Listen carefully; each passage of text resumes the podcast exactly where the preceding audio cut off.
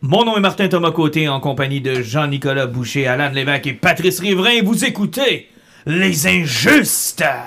Nous sommes dans l'âge du geek. Dans cette ère d'égalité, d'acceptabilité et de justice des internets, règne une ombre. Quatre chevaliers de la culture populaire vont briser les standards.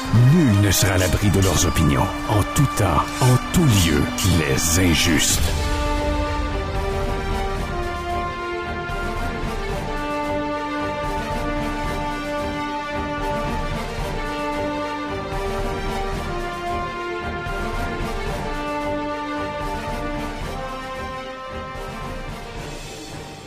Messieurs, bonsoir. Hey, salut! Hello! Salut! Spécial à 4 aujourd'hui. Patrice, toujours le bienvenu. Bonsoir. Hmm, Ouais. Merci!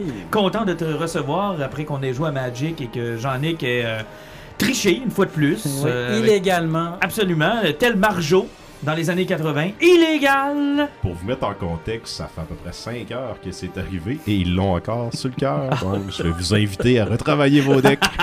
Ah, On va l'avoir sur le cœur bien, bien longtemps. Longtemps. Très longtemps. Alan, bonsoir. Euh, content de te retrouver aussi. C'est quoi ce Magic? Magic, c'est un jeu de cartes euh, qu'on est devenu un peu accro et qu'on s'est remis à jouer. Et quand on a su que notre ami Patrice s'était mis à jouer aussi, ben, on a eu beaucoup, beaucoup de hype. Et t'as aimé ça nous regarder jouer? Euh, Vous êtes en train de dire que si on parle plus de comics, c'est parce que vous passez tous vos argent dans des astis de cartes, là? Exactement. Regarde, si le podcast est en train de mourir, c'est à cause de ces deux-là qui lisent plus de comics puis qui passent leur argent dans des cartes. Ouais, mais on va peut-être devenir un podcast de cartes. On a une annonce à vous faire. On devient un podcast le- dédié Oui. au Magic. Oui, c'est un épisode sur le Black Lotus. Nous devenons les injustes joueurs.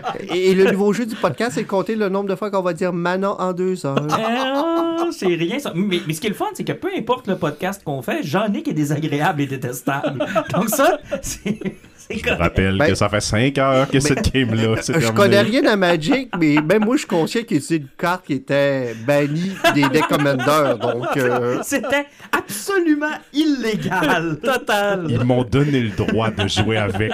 J'ai été clair d'entrée de jeu. C'est vous autres qui avez dit que ça me dérangeait pas. Mais c'est correct, on va, on va aller sur un terrain sur lequel on va s'entendre. Qu'est-ce que t'en penses? Ça si tu parles de n'arrivera Star Wars, pas. ça arrivera pas. Non, non, j'avoue que notre premier sujet est peut-être pas une bonne idée, mais euh, oui, on va parler beaucoup de films aujourd'hui, puis euh, c'est pour ça qu'on est quatre. euh, J'aime ça entendre toutes les, les- les opinions différentes des différents films qu'on est allé voir. Il y en a que, il y en a deux sur quatre qui sont allés, d'autres c'est quatre sur quatre, d'autres c'est trois sur quatre, mais on va avoir l'occasion de tous se donner le goût d'aller voir ces films-là pour les bonnes et les mauvaises raisons. Puis euh, j'aime ça quand on fait des podcasts de films. Ça fait longtemps qu'on n'a pas fait. On a déjà été brutal dans des podcasts de films.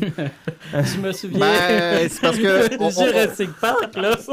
On, on était brutal avec des films avec Chris Pratt, puis malheureusement, aujourd'hui, il y a un film encore avec Chris Pratt dedans. Donc, euh, Hey, l'épisode, ça j'en ai que t'étais pas là dans ce temps-là, mais l'épisode sur Jurassic Park reste un de mes épisodes préférés. avec les deux petites filles. C'est fou. J'ai rarement vu un film débouler et marche d'escalier de même. C'est terrible. Je pense que vous avez tellement été méchant et brutal envers ce film-là qu'on a, on a dû subir le troisième à cause de vous autres. là. Ils ont dit fuck off, on en fait un autre. Ah ouais, ils pensent qu'on peut pas faire pire Ouais, que le deuxième. Hold my beer. Ils pensent qu'on est allé jusqu'au bout. On va aller chercher des concepts encore plus dégueulasses. On va éliminer les sable. dinosaures puis on va amener des sauterelles. C'est vrai, il y avait des sauterelles dans le dernier. Avec le méchant qui ressemblait étrangement à Sylvain Godreau. Et pour ceux qui ne sont pas de la région, allez voir des photos. C'est à s'y méprendre. J'ai passé le film à me dire Chris, il me semble que je le connais, lui. Il ressemble à quelqu'un. Et là, c'était à Sylvain Godreau. Ancien ministre du Transport, on Ah, le salue. oui, on, on le salue. Un un auditeur fidèle du podcast des Injustes. On le salue. Amateur de sauterelles. Amateur de sauterelles. Donc, on va parler de films aujourd'hui. Euh, on va parler de l'univers Star Wars, puis on est vraiment d'actualité parce que si vous écoutez ce podcast, euh, écoute, euh, dans les jours qui ont suivi l'annonce des, euh, du Vendredi Saint, ben, vous allez voir ce qu'on en pense euh, dès maintenant des, euh, des dernières annonces qui ont été faites dans cet univers-là, euh, qui m'ont pris par surprise, moi.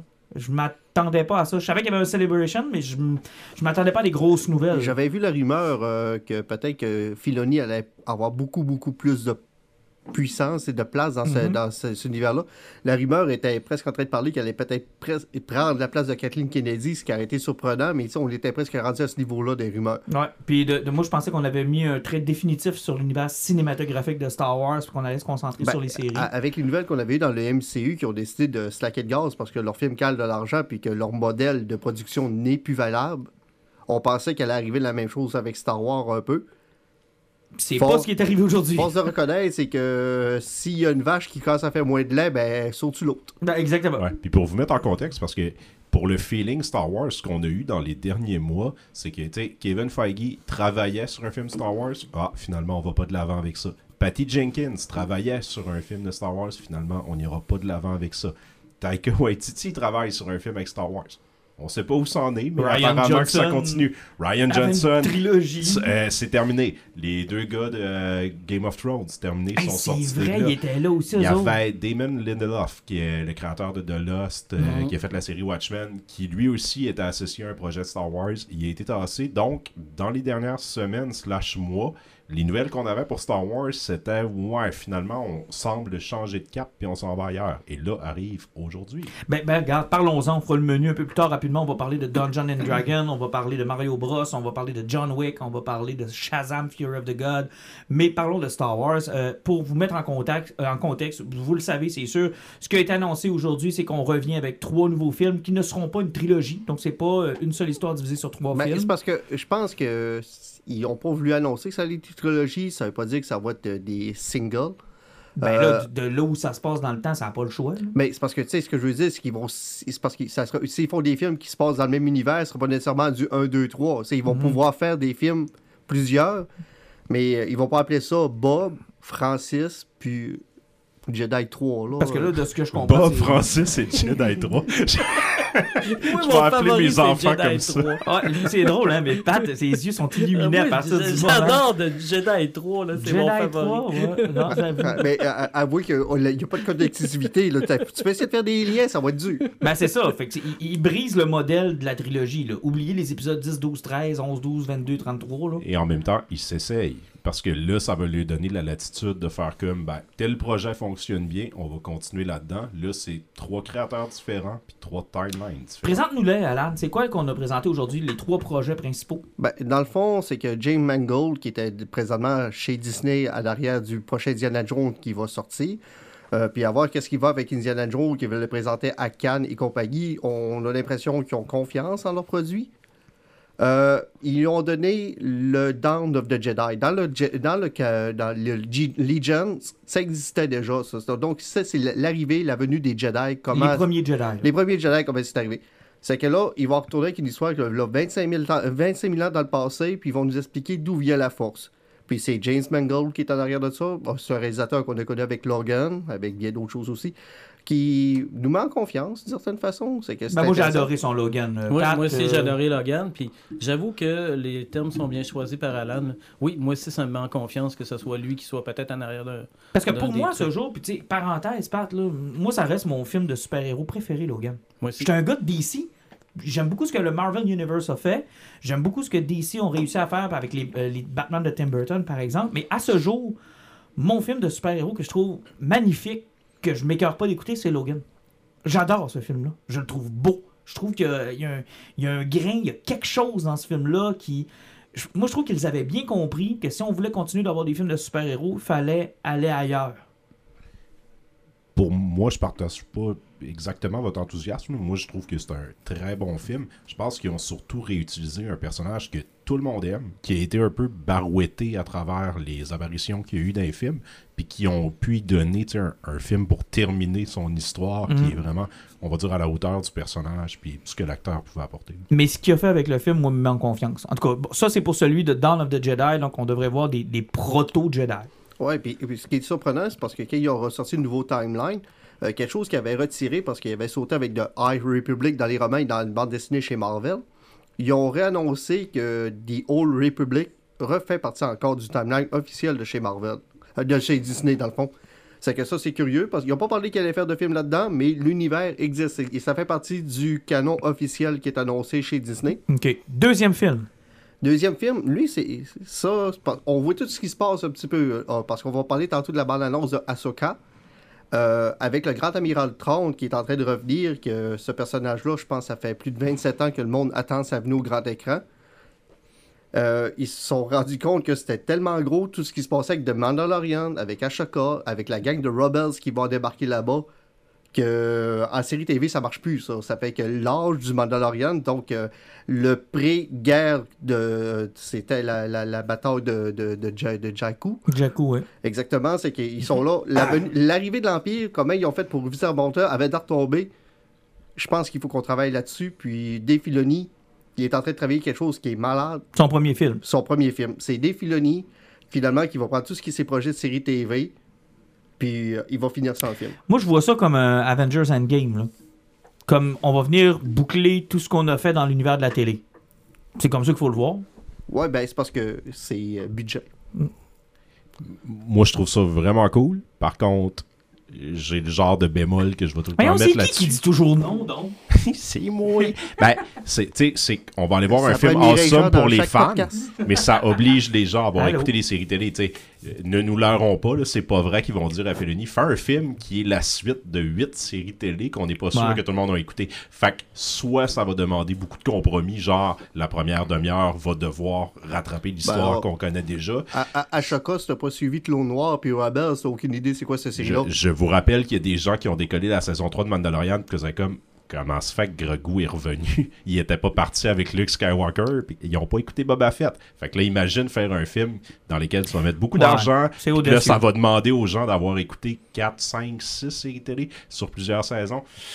Ouais, pas mais- pas certain, pas, Pas- certain. pas- pas- ben, ça dépend. Ils doivent avoir les chiffres du nombre de personnes qui ont écouté la série, puis ils ont dit, Ouais, mais- il y a un calcul mathématique qui est fait Mais là-dessus. t'as peu, en même temps, Pat, là, toi, t'écoutes un peu de façon disparate, là, puis... Moi, je n'ai rien écouté de Star Wars depuis la première saison de Mandalorian. Oh boy, ok, fait qu'il t'en manque un Christy Moi, j'ai là. décidé de faire une coupure à un moment donné, j'étais à bout. Un bout, Puis, trop de euh, produits? Ouais, trop de produits. Puis c'est comme. euh, c'est la même cassure que, euh, que j'avais avec Marvel quand je vous avais dit qu'il y avait plein d'affaires que je suivais pas de Marvel. Puis il y avait des personnages que je savais même pas ni d'Eve ni d'Adam qui c'était. Parce que, tu sais, ma blonde, elle suit le Mando, là, puis elle est en train de suivre la, la troisième saison, puis c'est pas une... Tu sais, Filoni a quand même une façon de faire que t'as du fun pareil, là. Tu sais, je- je comprends ton point, Jean-Nic, mais tu vois, moi, je pense que Filoni va réussir là où Feige, maintenant, est plus capable de... de- ça marche plus, là. Là, chez Marvel, là, c'est... Écoute, je suis même pas allé voir Ant-Man encore. Je suis même pas allé. Ça m'intéresse pas. Ça m'intéresse pas. J'ai plus le goût d'y aller. Mais Filoni, il y a toujours de quoi de fun.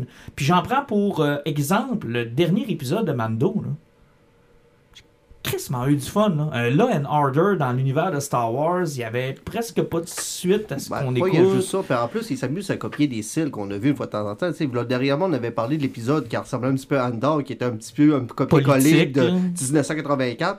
Et là, dans le dernier épisode, que c'est Bryce, Bryce de Dallas Howard qui l'a Ouais. réalisé, elle, elle s'est tapé un fun Blade Runner dans son épisode. Mais il y a un genre, un genre de Colombo aussi. Ben, il y a un genre de Colombeux, mais tu sais, un Blade Runner, c'est un peu un détective. C'est une ville qui est pleine de néons, puis ça court après un des robots qui sont comme devenus euh, euh, violents, puis qui respectent plus leur programme de base.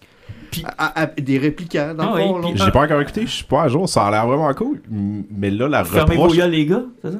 Non, non, non, non, je vous ai écouté littéralement me spoiler l'épisode 3 qui était vraiment awesome quand je l'ai écouté par après. Mais, genre, j'ai le même problème. Je suis sûr que je vais triper cet épisode-là, mais là, je suis là, il reste deux épisodes à la saison, puis on est encore à Colombo, puis là, vous courez après des robots. Là, c'est comme. euh, Il n'y a Ben, pas de focus. Il n'y a dans- pas de focus. Oui, on il y sait a- pas où y ça s'en Il y a va. un focus qui est assez important. C'est sûr que le problème, c'est que cette série-là, c'est l'entrée d'Ashoka. C'est que ça nous ramène aux Mandaloriens qui veulent se reformer, mais on se rend compte qu'il y a des Mandaloriens possiblement qui sont des remnants de l'Empire aussi. À peu près comme dans l'époque de Clone Noir, mais même de Rebels, où tu avais une Mhm. faction de Mandaloriens qui avaient des armures rouges qui étaient du côté de l'Empire. Tu sais, Ils ont même été avec Darth Maul dans Clone Noir. Ouais, exact. Euh, donc, euh, possiblement que Moff Gideon, un de ces Mandaloriens aussi, donc il va y avoir un clash, puis à la fin de cette saison-là, c'est là que tu vas te rendre compte que les Mandaloriens sont en arrière du, possiblement du retour de 30. Mhm. C'est que cette saison-là est une introduction, c'est c'est la montée des Mandaloriens et l'arrivée des remnants de l'Empire. C'est une introduction, mais c'est le problème un petit peu du Mandalorian, c'est que le monde cherche, sont, sont tellement habitués au modèle Netflix des séries TV où ce que c'est une série, dans le fond, c'est un film de 10 heures, puis que tu as une, tra- une trame narrative qui continue. C'est que quand tu arrives avec quelque chose comme les Star Wars de Dave Filoni, où ce qu'ils prennent leur temps, puis qu'ils s'en sacent parce qu'ils présentent un univers, puis qu'il va y avoir un payoff à la fin, on a perdu l'habitude de ça. Ben, c'est parce que. Mando, Mando c'est un gros catalogue Sears. C'est un gros catalogue Sears, puis t'entoures ce que tu veux. là. Comme quand t'étais jeune, tu te dis Oh mon dieu, ça, ça va être cool. Puis tu sais, ce qui hype Alan est pas la même chose qui me hype moi. Tu sais, moi, moi, ce qui me hype beaucoup dans le Mando, c'est les liens qu'on fait avec le First Order, le cloning, le, Palpatine. Puis là, je me dis, OK. Puis il répond à autant aux aspirations d'Alan qu'aux miennes. C'est drôle parce que moi, Mando, c'est comme c'est mon McDo dans Star Wars. Je trouve que c'est comme j'aime ça l'écouter, j'ai du fun. Je réécouterai jamais ça de ma vie. Je trouve pas, tu sais, ça m'élève pas. Puis je Mhm. compare ça, mettons, à Endor, que là, j'ai fait, tu sais, là, c'est de la télé de qualité. Mando, c'est ça, c'est mon McDo. J'ai plus de fun à écouter Mando. Par contre, c'est comme, c'est ça, c'est manger, c'est digérer. Mhm. J'ai eu mon fun. Next. Troisième film? Le troisième film, ça, c'est celui qui a surpris le plus tout le monde parce qu'il y avait beaucoup de monde qui avait dit qu'il s'était détaché de cet univers-là qui existait. Mais Mando était le seul qui restait le plus près de ce qu'on avait vu dans les Puis, sequels. tu sais, puis on n'arrêtait pas de parler justement que Mando est en train de ramener le First Order, qu'il fallait ramener un petit peu, expliquer qu'est-ce qui s'est passé avec Snow, puis euh, la dernière trilogie avait été garochée, puis euh, Rey, ce personnage qui a été mal utilisé. Donc, on, va- on va arriver avec une suite de ce- cette trilogie-là euh, avec Rey qui va rebâtir Lord Jedi. Et ça, là, C'est sorti de nulle part. Le pire, c'est qu'on on sait même pas vraiment qui, qui est attaché à derrière de ça. Là. moi, honnêtement, là, ça sonne tellement genre, vous avez ramené Ahmed Best, vous avez donné à Ray Parker une sortie, vous avez probablement corrigé tous les wrongs que vous avez fait à travers le temps, et votre wrong le plus récent, ça reste Daisy Ridley. Ben, tu c'est l'analogie euh, vulgaire un peu que j'avais faite à Jean-Luc qui avait dit qu'elle était un peu boiteuse, mais c'est à peu près ça. C'est parce que, tu sais, t'as Kathleen Kennedy puis sa gang qui ont fait cette dernière trilogie-là, qui ont fait un petit caca dans l'univers. Et là, t'as Dave Filoni qui va arriver avec sa mop puis qui va juste l'étendre au grand complet. C'est que. T'as la- pas dit mop, t'as dit couteau, puis il va l'étendre. C'est pour ça que je t'ai dit c'est Ouais. boiteux. On va manger de la toast à sais, longtemps. La couche va être moins épaisse, mais elle, va toujours être là. Mais tu sais, elle va mieux passer parce que ça va être étendu puis ça va moins avoir. Mais euh, tu mangerais pas plus à tête. Mais moi, je pense qu'elle mérite Daisy Ridley. Oui, puis moi, je suis content parce que les prequels, là, il y a comme un espèce de, de- on va dire, un éléphant dans la pièce. J'ai toujours senti que pour les fans, pour vous autres, moi, les, les prequels, c'est genre à la fois du mauvais Star Wars et du mauvais cinéma. Tu sais, j'ai comme, moi, il n'y a rien qui m'intéresse dans ces films-là. Mais Filoni, avec ce qu'il a fait, c'est comme si ça, ça vous avait donné une porte pour dire c'est moins gênant d'aimer les prequels parce que finalement, avec tout ce qu'ils ont fait, ben, ils ont trouvé quelque chose d'intéressant. Ouais. Là, je fais comme, hein? Ils veulent faire ça avec des Oh, sequels. non. Moi, là, je les aime, les sequels, mais c'est comme gênant de le dire. Tu sais, il y a plein d'éléments que j'aime. Les prequels, je les aime pas. Les sequels, il y a plein d'affaires que j'aime. Puis là, je suis comme, je suis content qu'ils ramènent Ray, puis Ouais, qu'ils mais- fassent comme, on, on va excuser une coupe de Mais, trucs. mais je veux parler à Pat deux secondes parce que Il a pas l'air sûr. Non, c'est pas ça. C'est parce que vous allez comprendre quand je vais parler à Pat, puis Alan, tu pourras embarquer aussi. C'est que, tu sais, il y a un effet générationnel dans l'univers de Star Wars. J'ai parlé avec des collègues, moi, que ça fait pas trop longtemps qu'ils sont rentrés à job, là, qui sont des fans de Star Wars. Le monde en bas de 25 ans, Pour là, eux, les prequels, prequels, là, c'est du génie. Pour eux, les prequels, là, c'est extraordinaire. C'est la plus belle Ouais, chose ouais. que Star Wars a, a- a faite, là. Mais c'est pas du bon cinéma. Non, mais pour eux, oui. Peut-être que nous, quand on aimait les originaux, euh, nos parents mais tripaient pas là-dessus. Là. Mais tu sais, c'est- écoute, quand même, là, on peut pas dire que oui, ça a révolutionné un genre, ça a fait. euh, tu sais, c'est une franchise folle, puis tout le monde sait c'est quoi Star Wars. Mais tu sais, c'est pas des grands films, là. euh, excusez. Non. Merci. Il n'y a pas un Star Wars qui est un grand film chef-d'œuvre fou que, qui, pourrait être, qui pourrait être à la bibliothèque du Congrès. Là.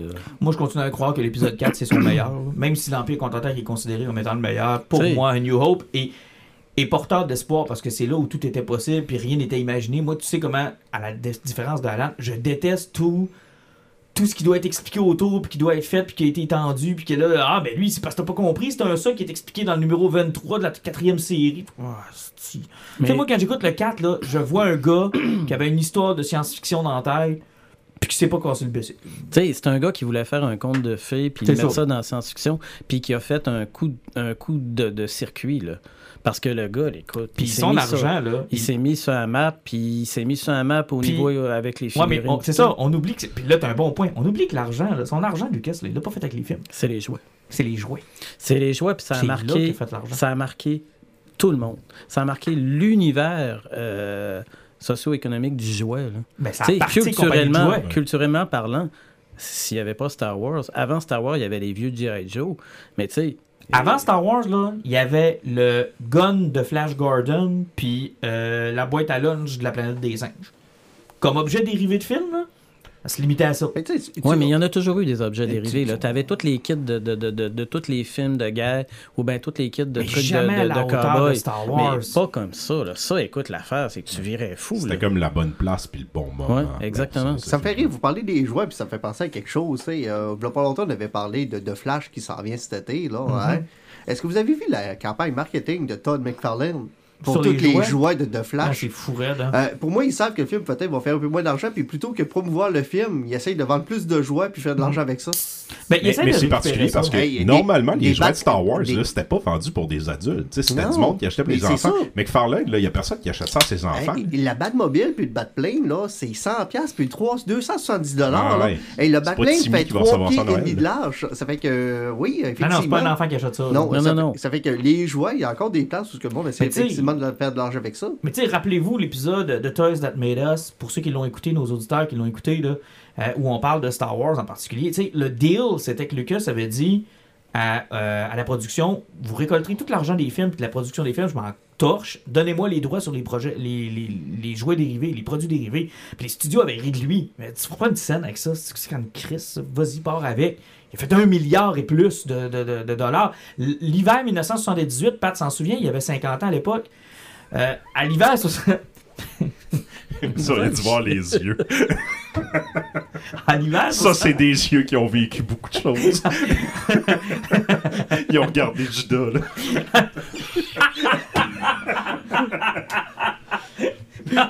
C'est bon, celle-là. Mais à Noël 78, ils ont été obligés d'imprimer des coupons qu'ils donnaient en cadeau de Noël au flot en leur disant vous allez avoir votre figurine au mois d'avril parce qu'il y avait marqué de figurine. Tu sais, c'est l'histoire de Star Wars là pour les hey, les petits amis qui nous écoutent là, au-delà des films et des séries télé qui nous animent là, c'est des jouets là, c'est ça qui a fait la fortune de Star Wars là. On vous en rien à là. il y a trois casques. Oui. ça fait 26, 7, 8, ça fait presque 800 piastres, ça? À peu près. Mais bref, euh, intéressant, moi, qui ramène. puis, euh, écoute, je ferme la parenthèse, là, mais euh, Daisy Ridley, elle a été malmenée par les fans. Puis, tu sais, là, où- pourquoi je te disais que les préquels sont appréciés par mes collègues, c'est j'ai l'impression que les sequels, on n'a pas encore vu les jeunes qui vont finir par nous dire. Ils n'ont Ouais. pas encore la confiance de venir nous dire. Tu sais, quand tu as dit c'est presque gênant, moi, je pense qu'il y a une génération qui tripe ces sequels puis qui n'ose pas le dire. Exact. Ben, c'est ça. Puis ils vont finir disais, par nous le dire. Moi, je les, je les aime, puis tu sais, j'ai bien des réserves, mais c'est, je le sais que c'est gênant. Puis j'ai l'impression que les prequels, ça a été ça longtemps. Puis Filoni, il est comme arrivé, puis il a fait plein de projets, il a, des livres, des séries, puis il a comme re- redoré ça un peu. Puis là, ça a donné confiance aux fans de faire comme, on le sait qu'ils sont pas bons, mais il y avait plein d'éléments awesome, puis ça a été développé par après. Puis là, je suis comme, Ben, gars, cool, retour de- les vont avoir la Christensen? chance d'avoir ça? Tu sais, le retour d'Eden Christensen, là, c'est fou raide. Là. Ce gars-là, quand il est retourné à la célébration, il capote. Là. Ouais, man, c'était oui. dans Obi-Wan. Hein? Ah oui, mais tu sais, le gars. Ouais, il- je ferais pas mon rabat-joie, là. Non, non, mais le gars. Ouais, Mais c'est vrai que c'est cool. là. Les apparitions de Darth Vader étaient super cool, à part pour le passe du mur de feu, mais euh, quelle série de merde quand même. Mais, Ouais, oui, euh, mais, non, mais je veux dire, Eden a cool. vécu de quoi, là? Ben oui. Tu sais, je veux dire, le monde, on chie sur sa prestation dans le prequel, là, mais comme solide, là. Ah, mais là, il s'est pas idée. La, la pelouse pis les vaches, là. Ah, quel épisode. Ah, moi, ce bout-là, là, c'était. Hey, le sable, hein? Je n'aime pas le sable. Ça rentre partout. Tu fais comme, ouais, mais encore.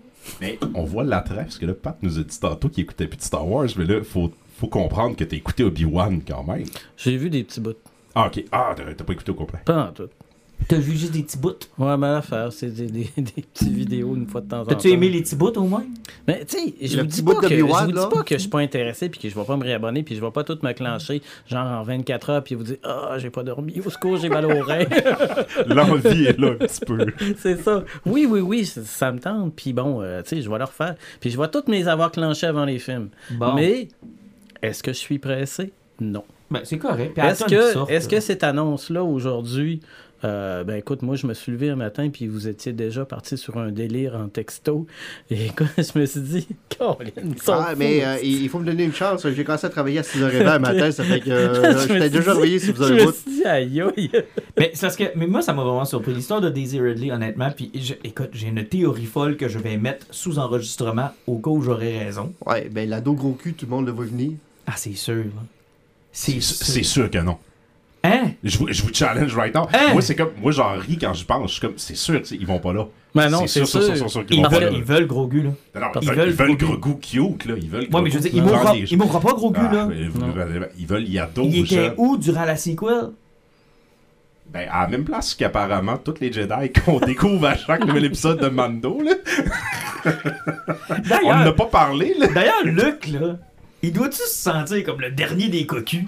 Ouais. Il doit-tu comme genre, vous étiez où, gang de... Lui, il a passé du dernier dans l'univers à finalement, il y, en avait pas mal. Moi, je- L'ordre 66, finalement, c'était le pourcentage qu'on allait essayer de tuer de Jedi. C'était le pourcentage de réussite. On l'a réussi à Mais, 66%. mais non, mais ça, c'est pas compliqué. Là. Ça, ça a été un concours de roche-papier-ciseaux entre Jedi. Mhm. Puis en fait, c'est qui qui va s'occuper de ce petit pleureux qu'on a enduré pendant 20 ans qu'il a peut-être Galaxy. Là? Puis Obi-Wan n'a pas été chanceux. Non, c'est lui qui l'a ramassé. Ouais, puis les autres sont tous partis ailleurs parce que, sérieusement, tout le monde qui a connu Anakin, voulais-tu vraiment s'occuper de son fils? Mais c'est parce que moi, je rêve de la scène où Ashoka va dire Hey Luke, check ce que je suis capable de faire. Mais j'étais trop occupé. C'est ton père qui m'a montré ça. J'étais pas disponible. Je m'excuse. J'étais, j'étais en train de cueillir des fraises sur une planète très lointaine dans l'Other Rim. Mais Je ça, ça, ça expliquait qu'est-ce qu'elle faisait. Elle, elle- elle- elle- elle avait plus la force à cette époque-là. Ah, c'est ça. Hey, c'est-tu, c'est-tu Chris, hein? Elle a perdu la force quand Ben, ils sont pas La force mais- déconnectée. Tu ris, mais épisode 8 avec Luke. Il Ah avait oui, plus la t'as raison, force. t'as raison. Il avait plus la force, il avait abandonné, Ah, il, avait, il perdu son contact avec la je pose force. une question. Il est arrivé quoi à Jar Jar Binks? Dans son rôle de Jedi, lui, il est allé où après Ouais, avoir lui, sauvé Grogu? On sait pas ce qui est arrivé. Binks, Spoiler, je que son meilleur spoiler, ça reste dans le deuxième jeu de. Quoi ça s'appelle? Les, les, les, les deux jeux avec le, le, le, le, le site avec ses deux sables laser là, qui était ultra populaire. euh, Ah oui, c'était quoi ça? euh, j'ai j'ai perdu non ben, dans le deuxième tu rentres dans, dans une maison parce que c'est un chasseur là puis Mhm. il y, a- il y a plein d'animaux qui sont cryogénisés partout puis t'as Jar Jar, Jar qui- Jar. qui- Non.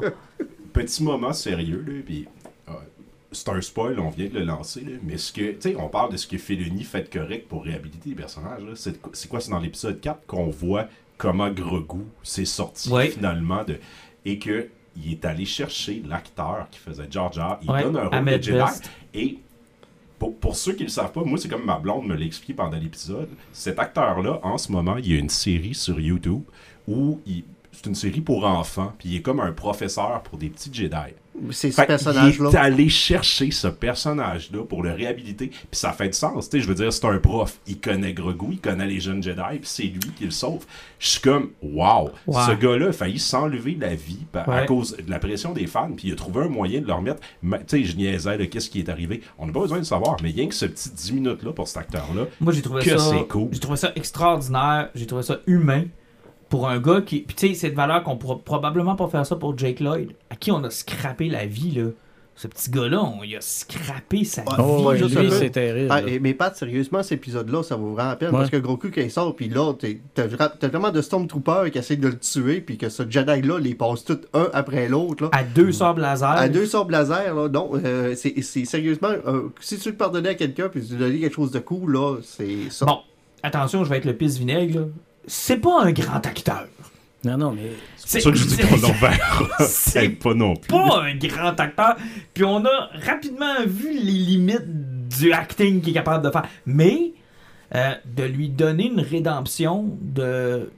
Puis tu sais, on- bon, est-ce que les fans n'ont pas été corrects? Bon, tu sais, vous avez le droit de le détester, Jar Jar. J'ai détesté Jar Jar, mais je m'en suis pas prêt à mettre best. Il y a des gens qui l'ont fait, tu C'est profondément trop de cul ce que les gens ont fait, là. Ben, moi, je continue à dire que c'est la faute à George Lucas. Lui, Oui. il voulait avoir des Ouais, comic relief, il a perdu. Ses droïdes, Jean Jar, c'était des comic relief, parce qu'il voulait tourner trois films pour enfants. Lui, c'était son objectif, des films pour enfants pour vendre des jouets. Ben exact, c'est ça. Moi, j'ai tout le temps ça. Tu sais, le problème, c'est que tu sentais la volonté de. On veut des personnages pour vendre des figurines. Ben, c'est Ouais. ça, les Ewoks, euh, euh, euh, c'était tellement présent dans cette trilogie-là qu'il n'y a aucun méchant qui t'a fait deux films. Parce qu'il fallait qu'il présente un nouveau personnage à vendre en figurine à chaque film.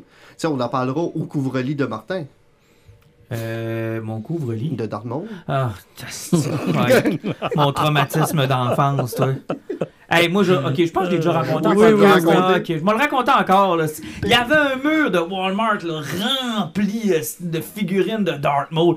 Puis c'était probablement la chose la plus cool qu'on avait dans Star Wars depuis des années. là. C'est le nouveau Darth Vader. Il est incroyable. Des couvre-lits, des chandails, des t-shirts, des, des shorts, des figurines, des, des ballons de bonne fête. J'ai tout acheté ça. Des double N dildo. Ouais. Tout, tout, tout acheté ça. Tout. Ça va devenir encore plus iconique que Darth Vader. C'est terrible. C'est honnêtement terrible ce qu'ils ont fait. Puis, tu sais, c'est comme Doku, là. Il n'y a aucune raison que ce gars-là n'ait pas été introduit dans l'épisode 1. là. Aucune. Aucune raison autre que j'y avais pas pensé, maintenant le voici. Puis on n'apprend pas, hein, parce que sur quoi ils ont mis le merchandising sur les sequels. là? C'était Kylo Ren. On, on savait pas que c'était Kylo Ren. Eh mon dieu, il y a un gars en noir avec un sable laser en rouge. Il va être cool, ça va être lui le méchant. Ah non, ok, c'est un, bon twist, ça va être Snoke finalement.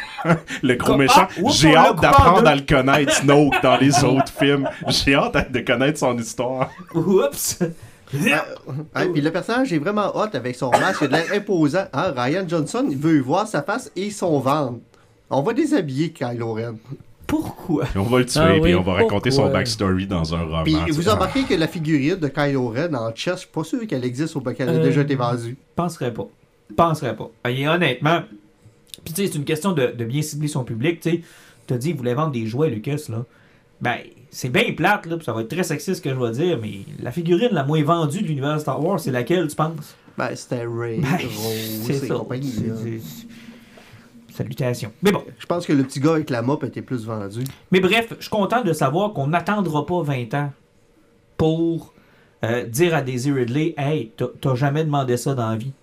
D'être dans un mauvais Star Wars puis de te faire piler d'en face par du monde qui ont rien d'autre à faire dans leur vie que d'écouter des films faits pour des jeunes. là. Et les autres, là, ramenez Poe, ramenez Finn aussi. On n'a Ben, pas parlé, là, mais donnez-leur Oscar une Isaac, rédemption. non, mais attends un peu, Oscar Isaac n'a pas besoin de ça. Non, pas en tout. Euh, Non, effectivement. Mais Rose puis Finn, peut-être. Ah, Puis mais, ils vont sûrement être là. là. Finn, il y a des fortes chances parce que. Mais sauf que Finn, il, il y a le seul problème qu'il y a avec lui, tu sais. Puis je le comprends, là, parce qu'il s'est fait tasser. Euh, il y a eu euh, des commentaires, euh, des fois, de temps en temps, qui étaient rough parce que de la façon qu'il a été traité, puis les affaires. Sauf que je comprends, les on a toutes eu les mêmes visions que lui sur ce que son personnage s'en allait. Ben oui. Il les a pas eu. C'est que. Il fait être en crise, sauf que. Il il a dit pas mal ouvertement une fois de temps en temps. Il avait le droit, sauf que une fois que tu l'as dit, puis que t'as envoyé chier à peu près tout le monde, une fois de temps en temps à moitié, c'est c'est- c'est toujours Mais- un peu plate. Et je vous rappellerai qu'au début de cette séquelle-là, ces trois personnages-là étaient, étaient fort intéressants. C'était les trois. Écoute, on voulait absolument les, suivre les trois ensemble qui deviennent notre nouveau. euh, Notre tu sais, nouveau Luc, trio. Anne, puis Léa. Tu sais, c'était eux autres, là. Moi, quand je suis sorti de Force Awakens, je m'étais dit, l'une des grosses forces de ce film-là, c'est nous faire oublier les trois originaux. Oui, parce qu'on avait un trio de héros quasiment de la même euh, stature que euh, Harry Potter et sa gang. Et incroyable. hein? Malheureusement, à partir du deuxième, ben, Ray est devenu Han Solo, Luke Skywalker, Chewbacca, Lando Calrissian. euh, Elle est même devenue tout, Palpatine dans le troisième. c'est puis là, t'avais le super pilote de la galaxie qui faisait juste être le super pilote de la galaxie, puis l'autre que, ben. Puis qui était devenu un petit Chris qui écoutait plus personne. Ils savaient pas quoi C'est faire avec les personnages. Non. Exactement. Puis ils ont Pas de direction, rien, là. écoute. Moi, je pense que ce trio-là a le droit à une deuxième chance.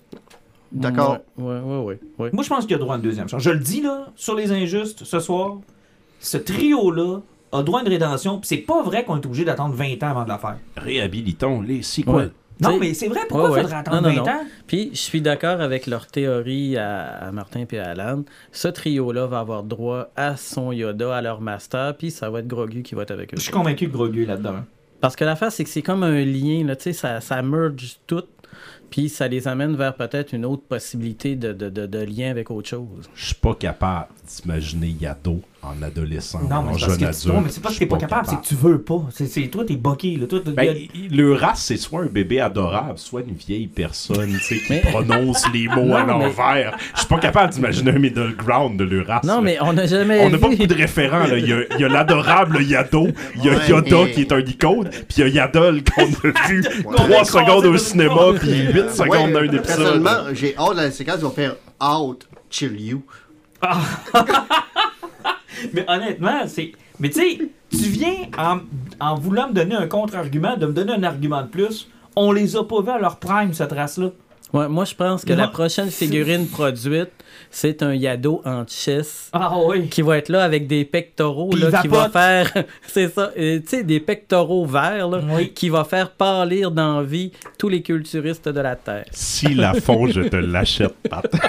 Puis c'est aussi, une spéculation que j'ai faite aujourd'hui les prequels, là, dans le 25 000 ans dans le passé, tout va se passer sur Tatooine, mais c'est une jungle, puis euh, ça va être un enjeu écologique parce qu'il y a une crise climatique sur cette planète-là qui va transformer en désert. C'est que, tu sais, pour tout le monde qui dit que Disney est rendu woke, là, c'est là que ça va se passer. Ah, puis ça, Ah, c'est clairement, sans, ça, c'est- c'est sans compter qu'ils vont trouver le moyen de tous se recroiser pareil. hein. Ça va être les ancêtres d'Obi-Wan Kenobi. Oh oui, C'est ça, les oh oui. ancêtres. c'est ça parce que dans cette dans ces on dirait qu'il y a trois planètes deux ou quatre une Il y quatrième a des fois. 5-6 familles dans ces il y a des milliards, milliards, de il y a des milliards d'individus mais tout le monde se croise tout le temps Ils finissent par tous se croiser. Ouais. Fait que je suis convaincu qu'effectivement, là, dans les 25 000 ans avant, tu vas avoir des, des références obscures à des, à des noms qu'on connaît. Puis on fait Ah, mon Dieu, oui, ok, c'est de là que ça part. Puis, ouais. Mais j'ai hâte de voir. Bref, je suis curieux. Si je vous demande une note pour terminer ce sujet-là. euh, De la bande-annonce d'Ashoka? Ah, c'est vrai, la bande. Vingt- 28 sur 10? La bande, la bande annonce d'Ashoka est sortie aussi aujourd'hui. Euh, J'aime pas beaucoup Rebels. Fait que C'est la meilleure série qui a jamais existé dans l'univers de Star Wars. J'aimais beaucoup Clone Wars. Je- euh, Bad Batch, je trouve ça intéressant. Mais Rebels, j'ai jamais embarqué à cause des histoires. Des histoires de murs temporels, puis de ci, puis de ça. Puis là, c'était trop pour moi. là. Ça, c'était comme. Et dit le gars qui tripe sur le multivers de DC, moi c'est c'est là que ça me bloque. Ouais, mais. Ah, il, faut, il faut choisir un multivers C'est à lequel on adhère, puis après ça, les autres, on en rit. C'est ça, tu sais, on fait notre choix. Toi, t'as choisi Star Wars. Martin Vous, choisi vous avez pas DC. choisi le meilleur, hein? Non. Non. Mais, Non. euh, on Mais y on croit. On y croit. On y croit et on pense que ça va finir par mener à quelque part. OK, là? On pense. OK?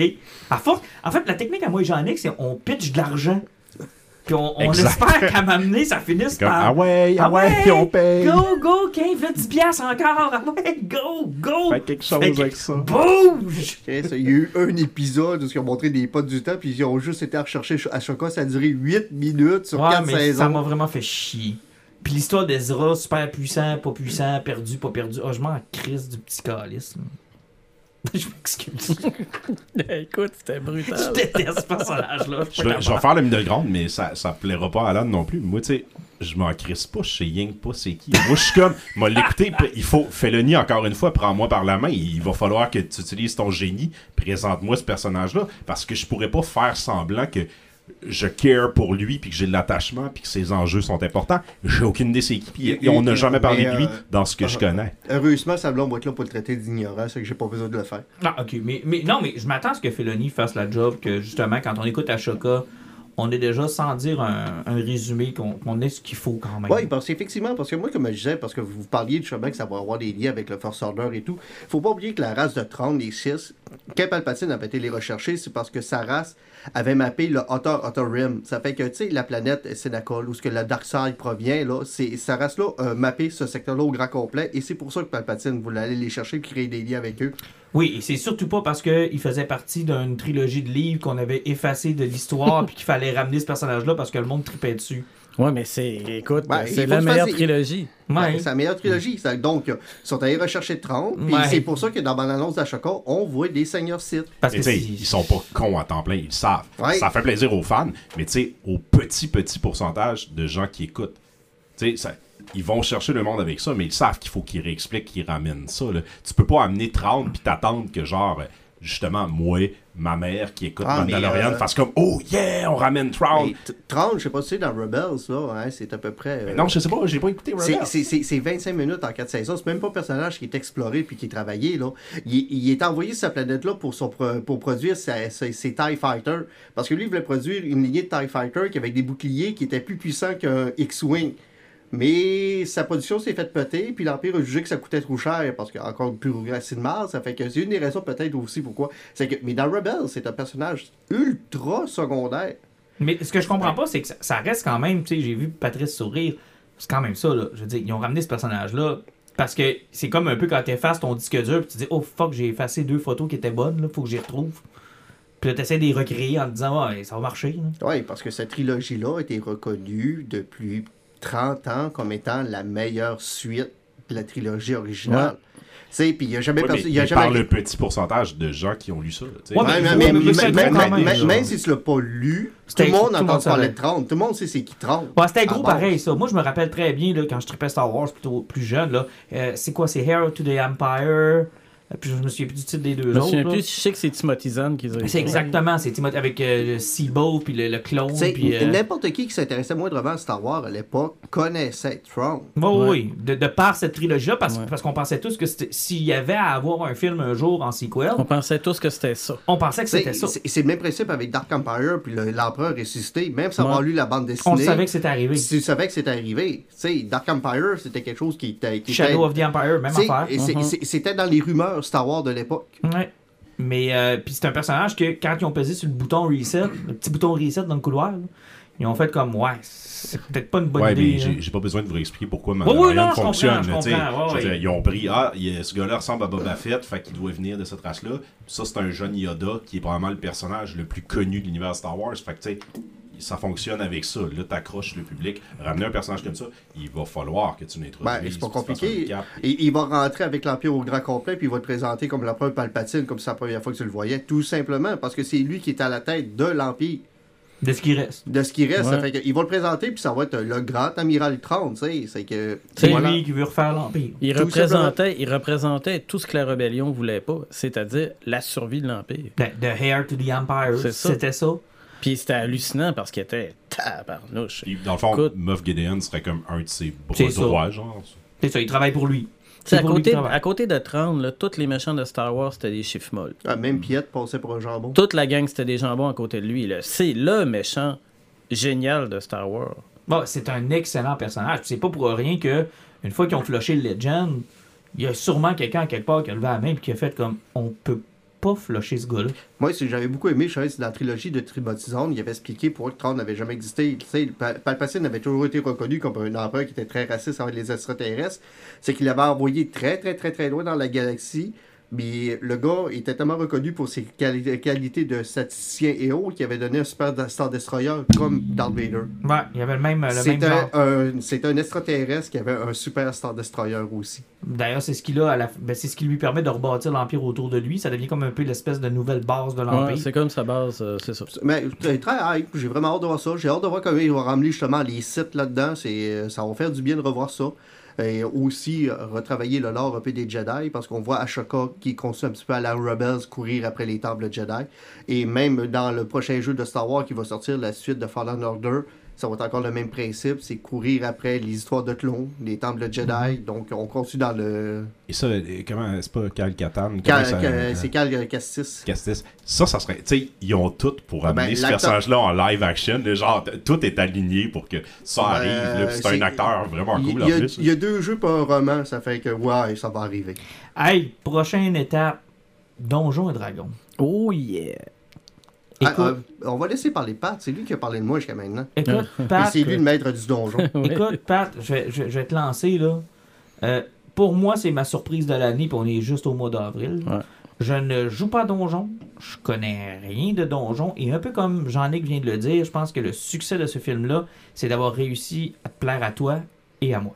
Exact, exact. Écoutez, moi là, j'étais assis entre deux personnes qui en avaient à peu près un peu rien à foutre de donjon. Puis là, moi, là, j'étais en. Tu sais, c'est comme si à un moment donné, là, j'allais faire un ACV parce que j'avais eu trop d'orgasmes en même temps. Et c'était hallucinant comment ils ont réussi. Puis j'en ai que l'a bien dit à un moment donné. Ce qu'ils ont réussi à faire, c'est de recréer enfin pour une fois le hype de donjon au cinéma sans s'en moquer. Parce que il y a toujours eu le côté là, négatif de Donjon qui a été amené de partout. Puis même les derniers films, surtout le dernier film très très très mauvais, on aurait dit que même eux autres se moquaient qu'ils étaient dans un film de Donjon. Et là, là, ils nous amènent quelque chose et dans les 15 premières minutes, ils trouvent le moyen de me sortir, pour un geek comme moi, un fan fini, en une phrase, là, ils sont autour de la table, ils regardent la map et ils me donnent tous les noms de grandes villes, de grands scénarios et de grands trucs de donjons. Et là, tu arrives, là, tu dis, quoi? Ils en ont parlé de toutes. C'est des amoureux de donjon qui ont Tout, fait ça. tout, tout, Et tout. c'est Jean-Luc qui m'a fait allumer qu'il n'y a pas d'hiver, c'était Neverwinter. par C'est Pas exemple. d'hiver, Neverwinter, Neverwinter. exactement. Never- Écoute, J'avais pas fait le lien. J'hallucinais, là, tu sais, il parle de Baldur's Gate, il parle de tout, là. Tu sais, c'est- complètement fou, là, tu sais. Il trouve même moyen, là, pour les geeks finis, là, dans le combat dans la ruelle, de parler de- de- d'un type d'arme qui fait halluciner, là, tu sais, euh, qui fait halluciner tout le temps quand il parle de, de- du métal qui est utilisé, du cold blade, du cold iron. Écoute, je capotais, là.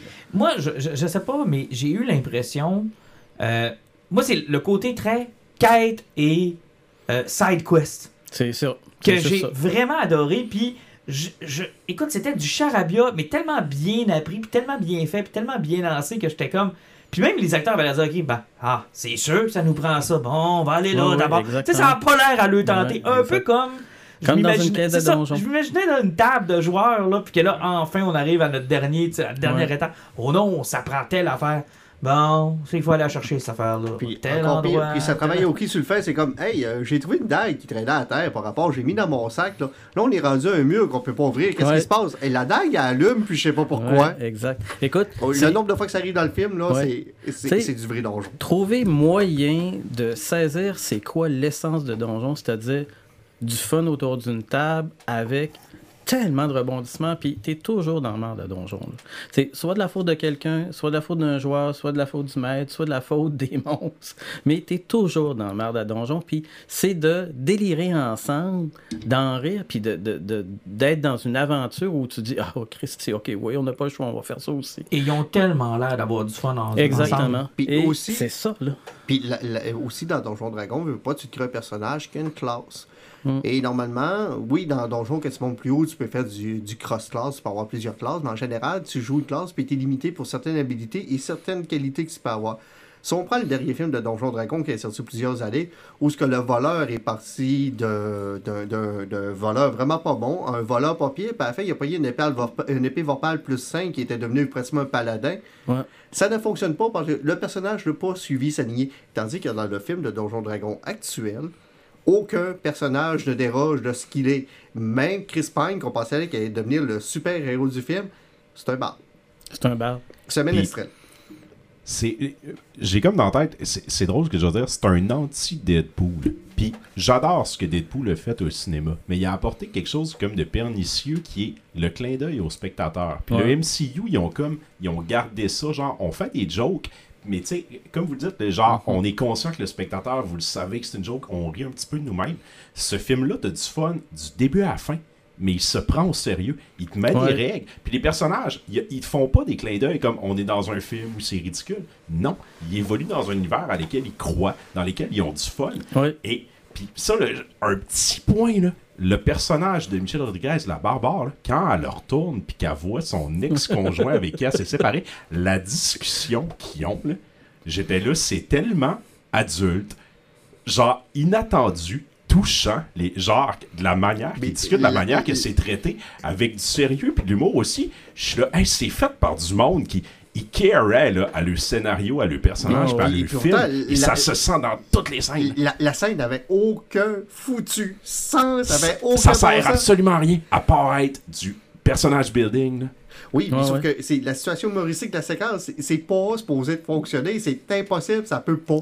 Et c'est t'es toujours sur la mince ligne de genre Euh, ça peut être ridicule ou ça et- fonctionnera pas et c'est parfait. Et l'espèce de. Tu sais, moi j'ai trippé sur la sorcière rouge. là. Ah, tabarnouche. J'ai capoté là-dessus. Puis- Tu sais, enfin une méchante qui est méchante, Ouais, ouais, qui- ouais. qui est pas méchante parce qu'elle a eu un traumatisme dans Elle est sa méchante vie. parce qu'elle est méchante. Elle est méchante, hostie, ok? C'est Elle, ça. tuer. c'est- nous autres, on a, c'est c'est vraiment là, c'est le big bad evil guy que Ben t'arrives oui. là, puis tu sais, le gros monstre de la fin là. Quand t'arrives, là tu dis, ok, ok, là là, on va essayer de se clencher le, le, le gros Christy de Puis tu sais que lui, il est plus haut niveau que toi là.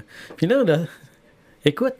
Le nombre de sorts qu'elle fait en cinq minutes, là, c'est stupéfiant. Et là, tu, c'est jouissif en même temps parce que tu dis, fuck, là, c'est comme quand ton Christine Master, il sait, là, qu'il a toi, là, t'es un petit niveau, là, genre, t'es un niveau 5, 6, là, qui se bat contre le gros monde, puis qui est capable de faire six actions dans son même Christy tour, là, puis que t'arrives, tu dis, ça n'a pas de sens, puis que à la gang, il pense à toutes sortes d'affaires. C'est c'est complètement fou. J'en reviens pas encore qu'il a réussi à saisir l'essence même de c'est quoi une game Ouais. de donjon. Tu sais, les plans qui marchent, qui marchent pas, mais qui donnent une perspective Exact. sur autre chose, qui t'amènent ailleurs. Tu sais, OK, euh, on voulait le casque pour rentrer. OK, ça marche pas. Parfait. On va aller chercher le, le- le truc pour se trans- télétransporter. OK, Ah, mais- on a un autre plan. OK, ça marche pas. On revient au casque. Ouais. Mais juste la façon que le personnage, je de présenter le personnage de Chris Pine au début du film.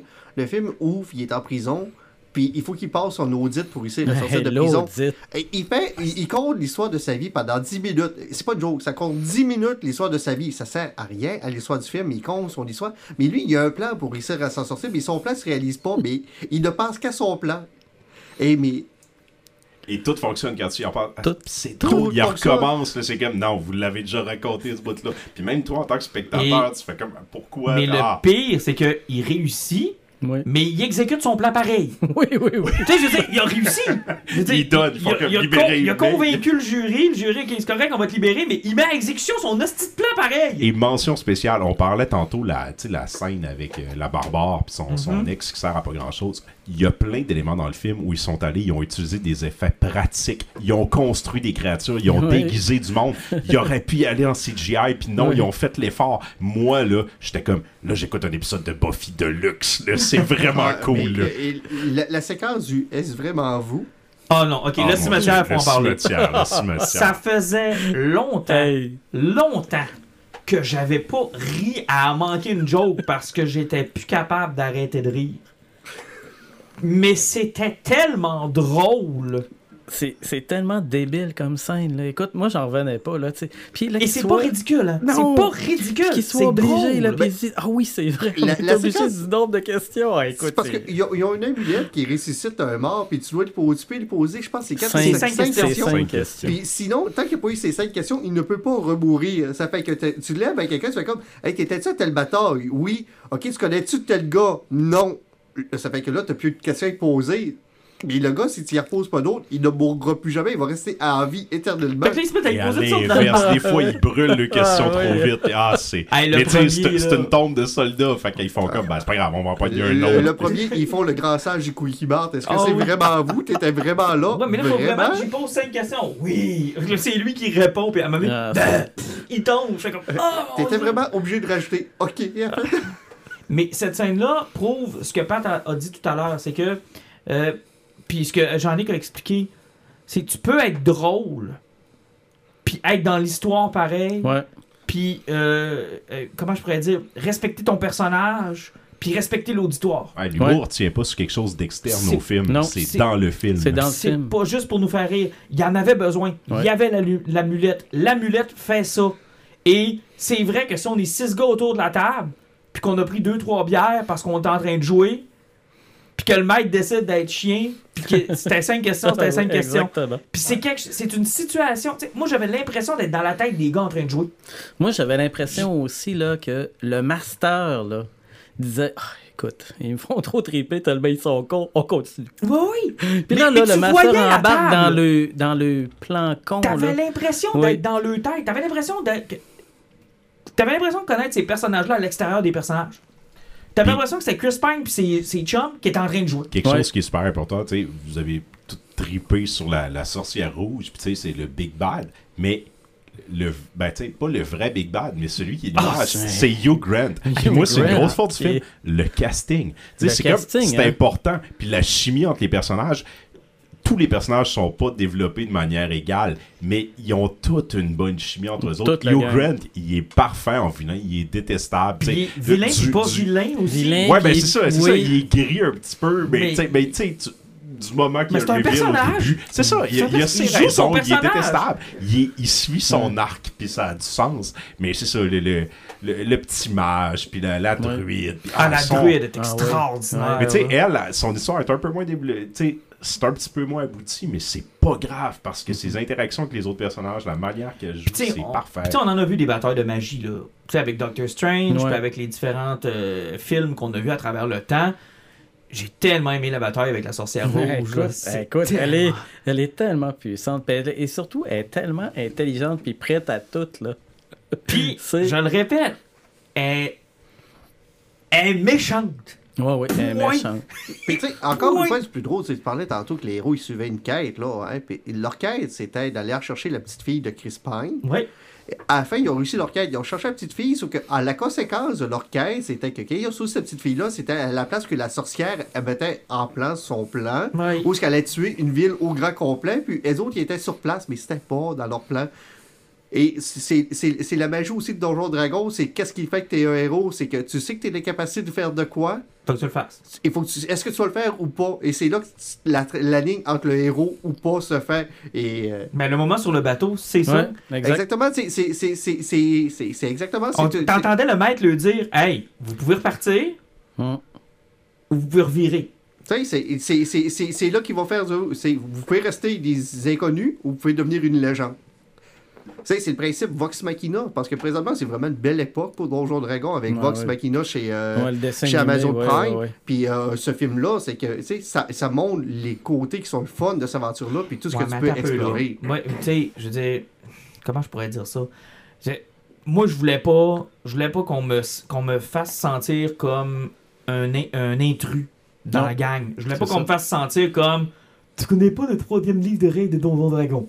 C'est la troisième édition, mais tu sais que c'est pas ça. Je voulais pas C'est pas ça, c'était pas sur ça les leur but. lignes de C'est- côté. C'est fait pour. Tu, sais même pas c'est quoi Donjon Dragon. Tu sais rien que c'est un jeu, tu vas avoir du fun avec le Exact. film. Et si jamais le moindrement ça t'intéresse, plus tu connais les ça, plus ouvertes. tu vas voir de Ouais. clin d'œil, plus tu vas. euh, C'est les portes ouvertes. Le plus gros clin d'œil, je spoilerai pas, mais dans le labyrinthe, il y a un groupe d'aventuriers qui est là.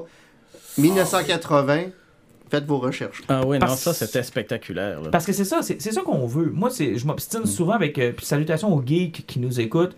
Je n'ai du respect que pour ceux qui sont des portes ouvertes. Ah oui, ouais, c'est ça. Je- euh, Pat, t'en es un comme ça. J'en ai qu'aussi. Pas Alan moi. aussi. Ah, Alan un peu. C'est parce que Ah, toi, faut ok. juste te travailler un peu. Mais. Tu connais On- rien. Non, mais on fait ce podcast-là. Pourquoi.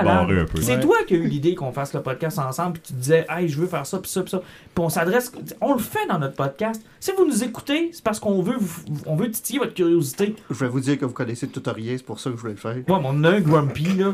Mais, mais tu comprends que, moi, quand c'est fait avec cette, cette idée-là derrière la tête, ça me plaît encore plus parce que j'ai trouvé que trop longtemps, les geeks, on a été des fermés. Puis, on a- Ah ouais. puis souvent, on l'a été parce qu'on a été persécutés, là, on va se le dire. Euh, oui, beaucoup. Puis comme on a été persécutés, il y a deux façons de, de, de, de, de jouer ça une fois que ça devient populaire, c'est-à-dire de, tourner le dos puis d'être fâché puis de dire euh, c'est dole, on, on est en train de piller tout ce que j'aime, ou de dire je vous l'avais dit qu'il y avait de quoi. Je vous l'avais dit. Je, je, je n'ai bavé, là, mais je vous avais dit que c'était cool. J'étais tellement content d'être avec du monde dans la salle, puis même moi, tu sais, je veux dire, je suis pas un... J'ai joué à Donjon une fois dans ma vie, là, tu sais. Fait que j'avais quelques petites bases que je trouvais intéressantes, mais je trouvais tellement que c'était des belles portes ouvertes. Là. Tu sais, je pensais aux adolescents qui vont aller voir ça. Là. Aux jeunes qui ont vu Stranger Things, qui en ont entendu un peu parler, Ouais. qui là voient le film, puis là, ils se disent Coudon, c'est. Tu sais, c'est quoi? Ça peut être ça, Donjon. tu sais, c'est C'est quoi? c'est cool, c'est le fun finalement. Ouais. Puis j'avais l'impression, tu sais, on parle de développement différent de chacun des personnages, mais c'est comme dans une game. Parce que tu sais, tu tu vas avoir celui que, bon, ok, ça il tente pas trop de jouer, puis il a pas trop confiance parce qu'il aime pas ça parler en public. euh, après ça, t'as l'autre qui est là, que peut-être parce qu'il a été invité, parce que c'est parce que c'est le kick de 1. Tu sais, Ouais, écoute, ouais, c'est vrai, c'est vrai, tu sais, c'est cette espèce de synergie-là qui fait qu'à un moment donné, là, tout le monde décide d'un commun accord. Oui, euh, Christy, on est dedans. Là. La game était vraiment le fun à même- soir. Puis ah ouais, on va aller se sacrifier, bordel. Puis c'est incroyable parce que autant tu les vois pour les personnages qui sont, mais tu les vois comme joueurs. Oui. tu sais, le moment où ils veulent tous tourner le dos à Chris Pine, là, t'as pas de difficulté à t'imaginer que c'est les joueurs qui sont écœurés de joueurs. Tu sais, qui font comme, ok, c'est assez là. Tu sais, c'est plate, t'écoutes juste tes affaires, on n'est pas capable d'avancer. Puis puis- là, il il- il y, a le master qui arrive à l'arrière, fait comme, ouais, mais là, son, sa, sa persuasion est faite, puis ouais, il faut pas qu'il tire un jet de dé pour ça. Non, non, son speech a vraiment été Ouais, bon, vous n'avez pas le choix de retourner. Mais tu le vois, puis tu le Ouais, sens. ouais. Puis comme je te dis, moi, tout le long que j'écoutais le film, là, j'avais en tête les, les personnages autour de la table. J'aurais même aimé ça, les voir. Je me suis même imaginé, tu sais, les acteurs qui sont juste dans un sous-sol en train de jouer. Puis nous, on assiste à l'image de ça. Mais c'est correct qu'il n'ait pas été là, parce que comme Oh je te ouais, dis, il faut pas que tu tombes dans le côté ça. méta puis clin ça. d'œil. Il faut que l'univers soit justement- cohérent avec lui-même. Justement, c'était de, de triper puis de dire c'est c'est c'est pas un hommage aux joueurs puis au jeu. C'est une histoire, bang, c'est Donjon, c'est ça, Donjon. Alors, c'est quoi l'avenir à ce moment-là de cette série-là? Est-ce que le piège, c'est on reprend les mêmes personnages pour une deuxième aventure? Moi, je pense qu'ils ont ouvert la porte sur ça peut être n'importe qui après. Ouais. Pour n'importe quelle histoire. Parce que pour les tripeux, là, en tout cas pour les tripeux comme moi, là, ça serait de voir s'ils sont capables de m'amener ça dans telle, telle, telle forme de scénario, le genre les gros scénarios dark là, avec des vampires, là, parce qu'il y en a des sacrés Mais- célèbres là, dans Donjon. Là. Puis ça, c'est c'est le même principe, tu sais, c'est parce que Warner avait l'idée avec Mortal Kombat. que Une fois qu'ils avaient sorti leur film et que la suite est, est toujours un petit peu dans les limbes à cause que Warner va pas bien, puis il y a eu une pandémie, leur objectif c'était de faire un autre film puis faire des séries TV. On, Dernièrement, Harry Potter est annoncé qu'il voulait le rebooter en série en TV. télé, Donjon oui. Dragon, si ça fonctionne au cinéma, ta porte ouverte est là, tu peux continuer à faire des Ben- films, ils travaillent la télé. Ben, tu vois, moi, c'est drôle. Hein? Quand je suis sorti de là, là, dites-moi si vous êtes d'accord ou pas, l'idée que j'avais, c'était, j'ai dit à, ma, à, au chum, à un de mes chums qui m'accompagnait, j'ai dit, c'est drôle, hein? Moi, je prendrais une série de films, jamais avec les mêmes acteurs, jamais avec les mêmes personnages, toujours dans le même Ouais, univers. ils peuvent s'en Tout le temps dans le même univers. Ils Puis peuvent là, s'en l'affaire, croiser, c'est qu'à un moment. Des donné. quêtes. Ben, c'est ça. mais- Faites-moi des et, quêtes. et ça, ça serait encore plus dans, dans l'esprit même de Donjon. C'est-à-dire que tu sais qu'eux autres ont fait telle affaire. C'est ça. T'en entends tout le temps continuellement parler parce que ton master a trop aimé cet autre game-là à un moment donné. Ça n'a pas le là- piège de, du world building. Non, exactement. Ça existe déjà, le world Puis- building. tu sais, Puis C'est ça. c'est Puis le world building de Donjon, il est gigantesque. là. Il est plus gros. Mais tu sais, C'est c'est le jeu de société mais tu le sais, plus je veux gros. pas, là. je veux pas voir la revanche des sorciers Non. rouges, puis je veux pas voir. Mais euh, non, mais moi, ça me dérangerait pas d'en voir des sorciers rouges Oui, parce mais- que tu vas oh. savoir qu'ils ont fait telle affaire dans tel autre ça. clan, telle a- puis t'as telle autre gang. Amène, ah, Christy, amenez-moi un personnage qui est un Dragonborn Moi, comme le drôle. hein. C'est c'est drôle. Moi, ce que, ce que je pense de cet univers-là, c'est que pour une fois, là, la vedette, c'est l'univers. Hum. C'est pas les acteurs. Puis c'est pas les personnages. La vedette, c'est l'univers. Parce qu'ils nous ont tout donné. Fais-moi-en d'autres, avec Ouais. d'autres personnages, d'autres quêtes, d'autres. euh, Moi, je te dirais, la, vedette, c'est l'équipe. Ouais. C'est- La Ça fait force, c'est qu'ils nous ont fait comprendre que l'univers, il est vraiment gros, il y a du stock. T'as pas besoin de tout connaître, tout savoir dans l'histoire de ça. Là, tu suivais ce moment-là. Cette équipe-là, dans cette petite fenêtre-là, il y a une couple d'années, ils ont vécu ça. Puis là, ça, ça donne qu'ils ont fait quelque chose d'important. Tu sais, Ils ont libéré une grosse ville ça. à la fin.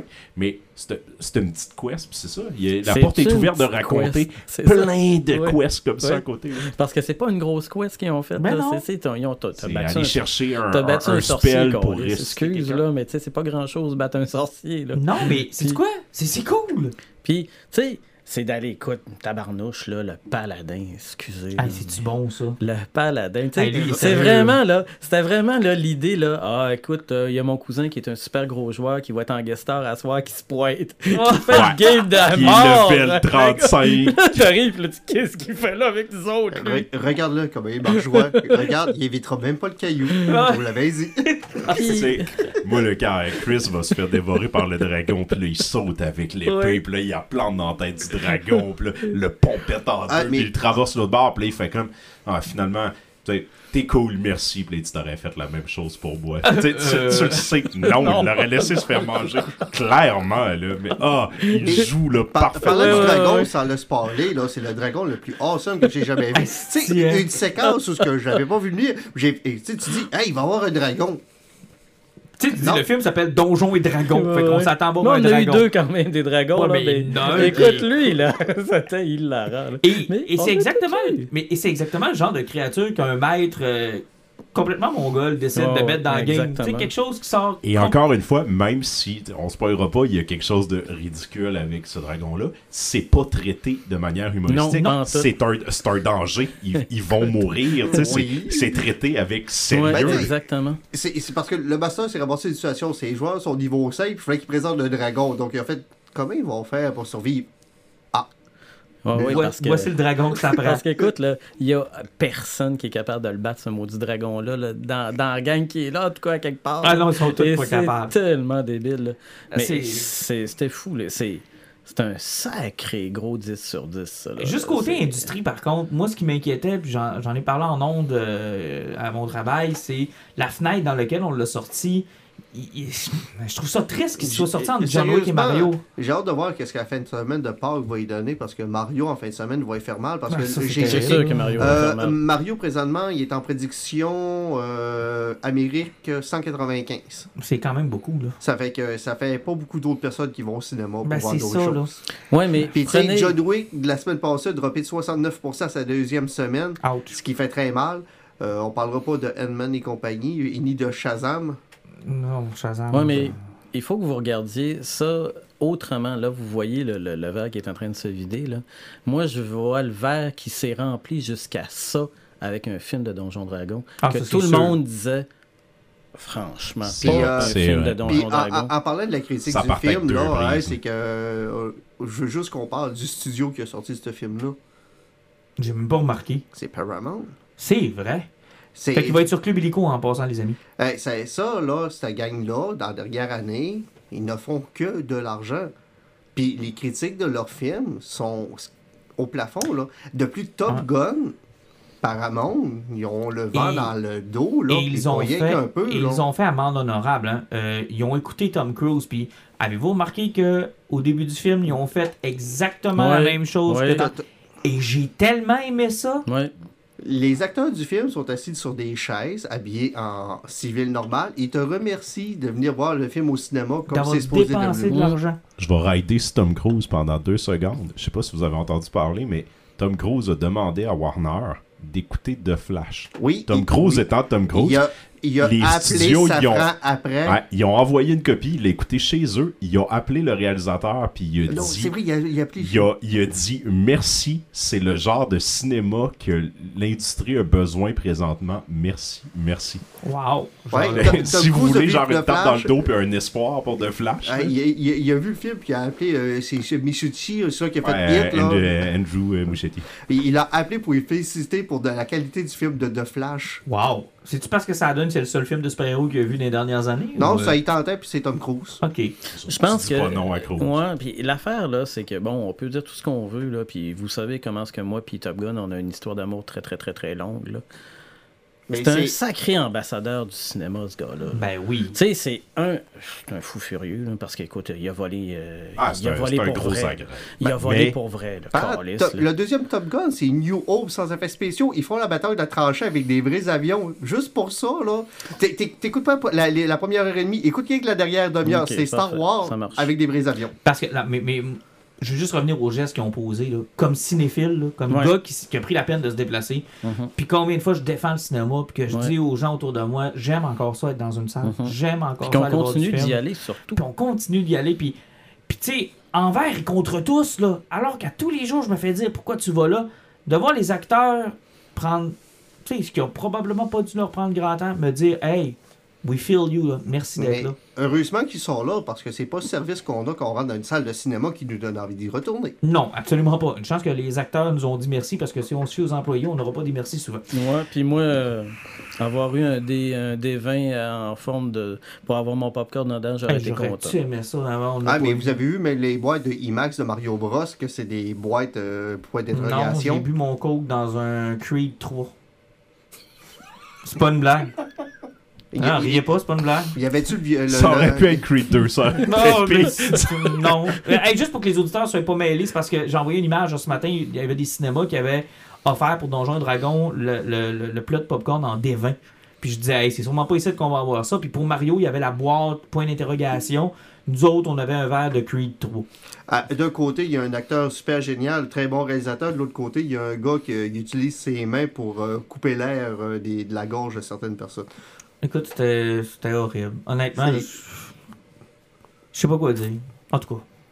Écoute, j'aurais aimé ça aussi avoir le D20, soit dit en passant, mais euh, j'avais un verre de Creed. Puis j'ai eu un verre d'Avatar pour les six derniers films que j'ai vus.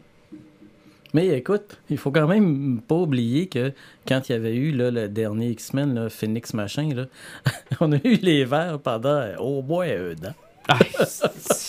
C'est sûr. Ils n'ont commandé 100. Il y a Oh, deux écoute, personnes qui sont qu'il y en allées a le même voir. un chez nous, un verre de même. Hey, c'est fou, hein? Ils ont-tu passé? Ben, les verres de Birds of Prey, en passant, ils ont été là longtemps en à Jonquière, là. J'ai bu dans des verres d'Harley Quinn pendant quasiment six mois, là. Ça faisait six mois que le film était passé. J'étais comme, encore Harley Quinn, c'est mon verre. C'est quoi le rapport, là? C'est encore un? Hein? Es-tu encore? Je pense que j'en ai encore deux, même. Oh. T'en veux un? Je vais t'en donner un, mon ami, ça me dérangera pas. Meilleur film. Dans les meilleurs films du DCU. Oh, Non, c'est une blague, là. Non, c'est une. Opinion controversée. Mais non, mais là, c'est- non.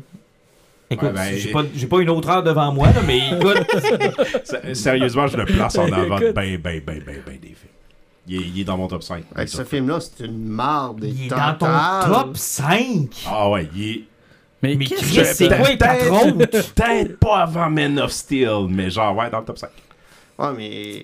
Hey, vous voyez pas la face du monde. Là. Non, non, mais. Ah, mais euh, on se reprend, on se reprend, on se reprend. Je comprendre son top 5. T'as t'as 0.000001 sur 5. T'as 0.000001 sur 5. Tu sais, ça fait que ça, ça joue sur pas grand-chose, on y va là-dessus. Là. Non, j'en Parce que c'est- là. c'est c'est toutes des bouts. C'est parce que là, arrête, Ce film-là, ça avait aucun sens. Te- insupportable. Tu vas te faire intimider, là. Retire ça. Ouais, je suis prêt. Non, Ouais, je- voyons. T'as-tu mais- réécouté mais- ça depuis la dernière fois? Ah, je, je l'ai écouté 4 fois, Birds of Prey. Ouais. Voyons, tabarnak! Hey, je l'ai fini parce que j'avais été le voir à Québec. J'avais été à Chicoutimi, je sortais du cinéma, c'était Je sûr sais, et je sais, j'apporte pas ce sujet-là souvent avec vous. Ben, mais j'espère! Sacrement, c'est bon pour Pinel, ton affaire, arrête! C'est drôle, pis c'est maîtrisé, pis c'est tout ce que Zack Snyder aurait voulu être capable de faire. Hey, la, Il y a la- tellement la- de failles dans le scénario. ouais. la- la- la séquence de la prison qu'elle sauve avec les confettis partout, c'était. C'est malade. Tellement qu'elle prend malade. de la coke pour se donner de l'espoir. C'est malade, c'est malade, c'est malade. Moi, je pense qu'il se venge à cause de qu'on l'a trop écœuré à cause de sa maudite carte illégale. Non, mais Puis moi, là, il ce essaie de, de changer le sujet. Non, mais c'est parce que ce que je trouve plate, c'est qu'il y a plein de choses qui avaient du sens dans ce que t'as dit dans les derniers sujets. puis Et tu là, viens de je tout scraper ça. Ça hein. fait partie de ce que je suis. Ah, c'est Ouais, horrible. il est allé voir trois fois Man of Steel au cinéma. Ouais, mais ça, c'est correct. À la limite, ça, je peux comprendre. J'ai- Je suis pas d'accord, mais je peux comprendre. Mais en même temps, c'est correct, puis je pense qu'on on a des visions qui sont vraiment différentes du, du DCU. Ouais, mais là, ça, c'est pas une vision, là. Parce que, tu sais, je veux dire, moi, mon numéro 1, c'est Suicide Squad, de Suicide Squad, puis je le sais que vous autres, vous l'avez détesté. Birds of Prey, est le, genre, le, mettons, 4 le, 5. le- Le deuxième, le, le le deuxième. premier- le deuxième. Ah, le deuxième. Ah le deuxième, c'est un chef-d'œuvre. Le deuxième, je l'aime, mais Moi, pas mon c'est genre mon préféré. premier. Ah ouais, moi, le deuxième, euh, vraiment, franchement. Moi, je euh, pense que le, le Justice League restauré de Zack Snyder est pour moi le numéro 1. Parce que je pense que ce film-là a été charcuté. là. C'est même pas le même film.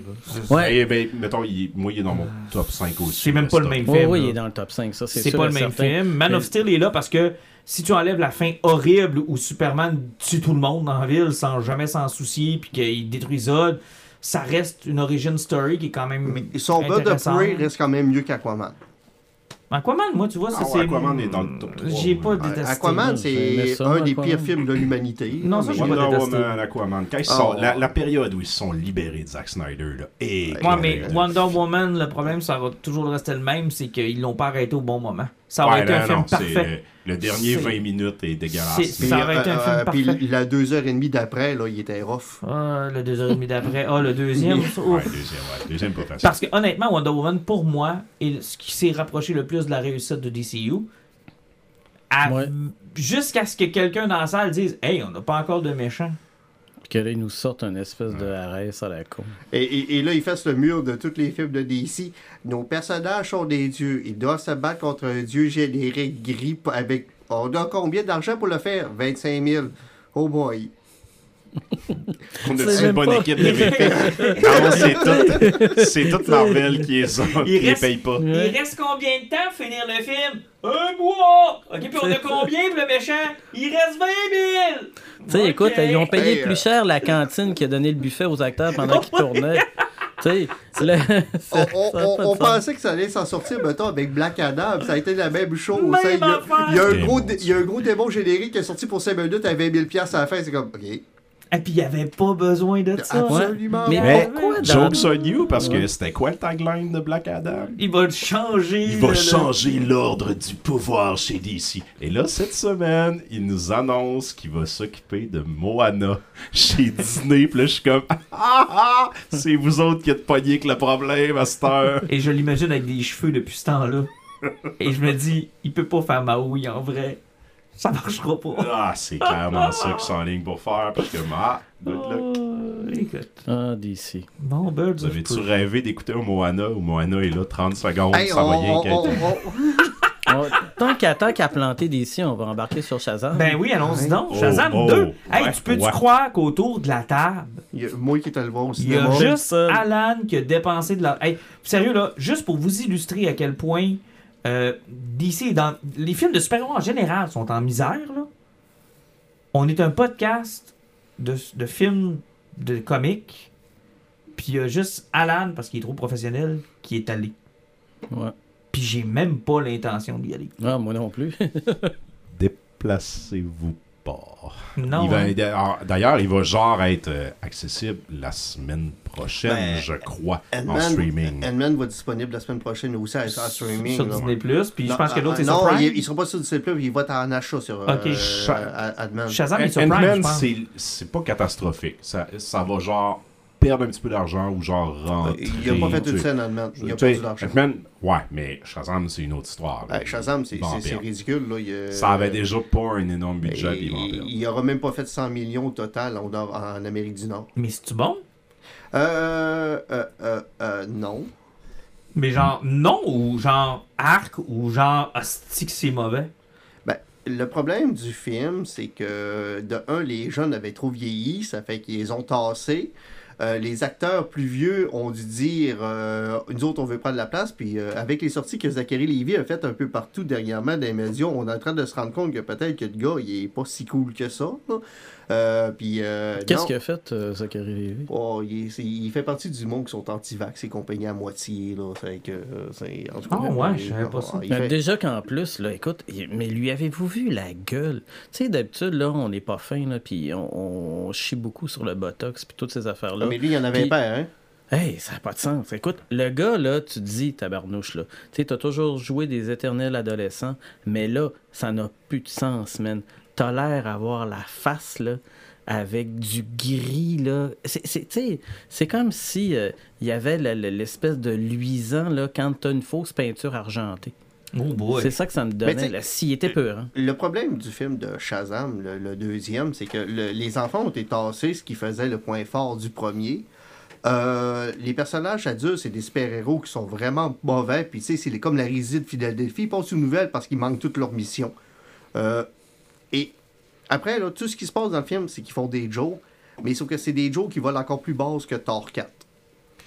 Puis c'est un- Oh. c'est- c'est- tu sais, ça, Et ça a le péché capital. Puis- ça, ça dit ce que ça veut être, puis ça le fait pas. Ça veut Puis- être un film de famille, puis c'est pas un film de famille. Exactement, puis les jokes sont pas drôles. Et là, les méchants arrivent. Et au niveau dark, c'est le co- je pense que c'est le film le plus dark du DCU qu'il y a eu jusqu'à maintenant. Mais avec des jokes encore plus pipi caca que Thor 4. Il y a un clash qui ne fonctionne pas. Euh, c'est Lucy Liu qui joue dans ce film-là. Elle a l'air à se sacrer d'être là, encore pire que dans tous les autres rôles qu'elle a fait dans sa vie. Paycheck time. Ah ouais, Euh, ah, c'est c'est gros. Et puis Ah, pour- tu l'as vu, toi? Ben oui, je t'ai vu. Ah, je Pour ça, je t'écoutais depuis Alan. tantôt. J'étais là, non, non, on est deux. Je suis pas allé voir John Wick, je suis pas allé voir Mario, mais je suis allé voir Shazam. Mais t'es un malade! J'aurais pas dû, puis j'aurais pas dû. Hey, mais Ouais, à mon avis, là, c'était parce qu'il voulait avoir un, un, un, ex aequo top 2 ou top Avec, 1. avec Bird Avec Bird. Prey. Nous autres, dans le temps, on avait été voir le premier Shazam, on a Ouais. eu du fun. Oui, on avait écoute, on a trippé sur le un peu. premier. Ouais, mais un peu, un peu, un peu, là. Moi, le premier Shazam, il y a quand même quelque chose d'extraordinaire qu'il y a eu dans ce film-là que j'ai jamais revu dans un autre film. Le côté horreur qui ne fitait pas? Non, mais non seulement il fitait pas, mais qui arrive, genre, à un moment donné, comme ça, là, pendant 15 minutes, Ah puis après oui. ça, Puis c'est après, c'est plus adressé. Puis c'est plus jamais, ça revient plus jamais dans le film. Ah, c'est les, là, enfants, les- les enfants que t'as amenés au cinéma seront plus jamais les mêmes aussi. mais Mais euh, mon gars, oui, ben, on était ensemble, ça va, oui, ça va, on est ensemble. Tu sais, ce, ce côté-là, il, a comme, tu sais, il a été adressé. Les créatures qu'on voit, les vilains, tu sais, sont mieux développés. Puis c'est un peu ça qui est triste parce que c'est probablement les meilleurs vilains du DCU. Ah, les trois sacrément. sœurs, là, genre, c'est intéressant. Ces trois sœurs, les filles d'Atlas, ils ont une raison de vouloir se venger. Mais genre, ça tombe plate. Puis, genre, c'est quatre ans après un film qui a pas vraiment pogné. Et ça empeste le film de compromis. Et ça n'a aucune raison d'être un film de compromis. Ça devrait être un film où ils ont dit au réalisateur le premier, euh, son petit public, ça a pogné quand même, tu as fait ton argent, fais ce que tu veux, écris l'histoire que tu veux. Mais on dirait que le scénario n'a pas fini d'être écrit. Comme Alan disait, le gros problème, les enfants, c'était cool dans le premier. beaucoup trop vieux dans le deuxième. Puis là, tu sens que les acteurs adultes ont comme fait Hey, t'as peur, là, on veut pas rien ait des caméos, on veut des rôles. C'est pas tous des acteurs. Fait que c'est malaisant, il n'y a pas de chimie. Ça dit tout le temps, c'est à propos de la famille. C'est jamais vraiment à propos de la famille. Mais tu sais, je veux dire, dans l'histoire, il y a une bonne idée. là. Les trois sœurs, il y a un côté familial, il y a. Eh, ça tombe pl- Et qu'est-ce que Wonder Woman flat. faisait là-dedans? Euh, ça, Ah, ça, ça, c'est caméo, la finale. C'est- caméo, c'est parce qu'il y, y a eu plusieurs problèmes avec ce film-là. C'est parce que tantôt on parlait de Dwayne Johnson. C'est que à la fin, que, le- euh, Zachary se, se- ben, Shazam se suicide pour tuer la, la, la vilaine de la fin. C'est Wow. Mais tu sais, c'est- c'est- c'est comme un classique. que- Spoiler! Ah, Ouais, mais- spoiler, c'est ouais. crissement dark aussi. Hein? Ouais, Calvaire! C'est plus un Il film pour enfants. suicide. Non, mais tu sais, Ouais, pas un gun dans la bouche. Mais tu sais, c'est presque ça, ce que je vous l'ai dit, c'est un des films les plus dark, ça fait que, tu sais, il sacrifie, c'est vraiment un suicide direct qu'il fait. Puis euh, quand ils vont l'enterrer, ben ils font comme, ouais, c'est parce que malheureusement, le, le, le, ba- le- le bâton qu'il y avait dans le premier, le, le, le bâton du sorcier, il n'y a plus de magie dedans, puis les dieux n'existent plus. Euh, normalement, Black Adam aurait dû se pointer, mais... euh, Il est occupé à chanter Moana. Ce que j'ai fait, Puis, euh, dire, je veux pas jouer dans le film. Je vais pas jouer dans le film, moi c'est Superman ou rien par tout. Là tu fais comme ah ok là puis ils font comme ben c'est parce que là ça prend quelqu'un qui a un lien avec Zeus et compagnie, ils font comme ouais c'est vrai euh, Diana euh, c'est la fille de Zeus, on, on a une porte de sortie là pour le ramener parce que c'est exposé d'être Black Adam. Puis même la scène post credit, il était exposé de se faire recruter par la Justice Society qui était Ouais, Ce qui est arrivé, là, la scène post-credit, il est genre dans la forêt en train de s'entraîner. Puis normalement, c'était Hawkman. Puis Oh, mais il est pas mort ou pas? Ah, mais il- Ben, parce que euh, dans le fond, Wonder Wonder Woman, Woman le. Wonder- le elle répare le bâton, elle réinstaure la magie. Ah. Elle dit Moi, je suis une fille de Zeus. Fait que finalement, problème réglé. mais c'était réussit. d'être Black Adam mais euh, C'était plus logique Black Mais Adam. le, le post-credit, il s'entraîne en forêt, puis là, parce que tout le long du film, il y a comme des jokes de il veut être dans Justice League. Puis là, normalement, c'est la GSC qui arrive. Il y avait, euh, c'était supposé être Hawkman, puis euh, euh, Cyclone. Et quand ils sont venus pour tourner, Dwayne, euh, The Rock a dit non. Pas rien que je jouerai pas dans le film, vous ne prenez pas d'éléments de mon film pour mettre là-dedans. Puis ils se sont ramassés comme le c'est cul à l'eau. c'est la femme de James Fait- Gunn qui s'est déplacée. C'est ça. Ils ont été obligés de prendre la femme de James Gunn, puis euh, comment il s'appelle euh, Je me rappelle pas l'eau là. à, à, Adakomo. En tout cas, j'oublie son nom, là, le barbu qui est dans Peacemaker puis qui a un petit Ouais. rôle dans Suicide Squad. C'est ces deux personnages-là qui vont pour le recruter pour lui demander d'être dans il- C'est super triste. Puis ça La femme de. James Gunn a fait quel la personnage? femme, elle, elle jouait dans Euh, Peacemaker. D'abord, Ah c'est oui, la comme la, petite, euh, la blonde, là, ouais. Fait qu'il est passé du corps de Superman pas de tête à deux personnages B d'une série C. Mais c'est parce que Dwayne Johnson voulait pas. Hey, C'est Dwayne Johnson, il a tout bloqué, il a empêché son personnage, puis là on se disait, bah ok, il veut pas de lien. Non, plus loin que ça.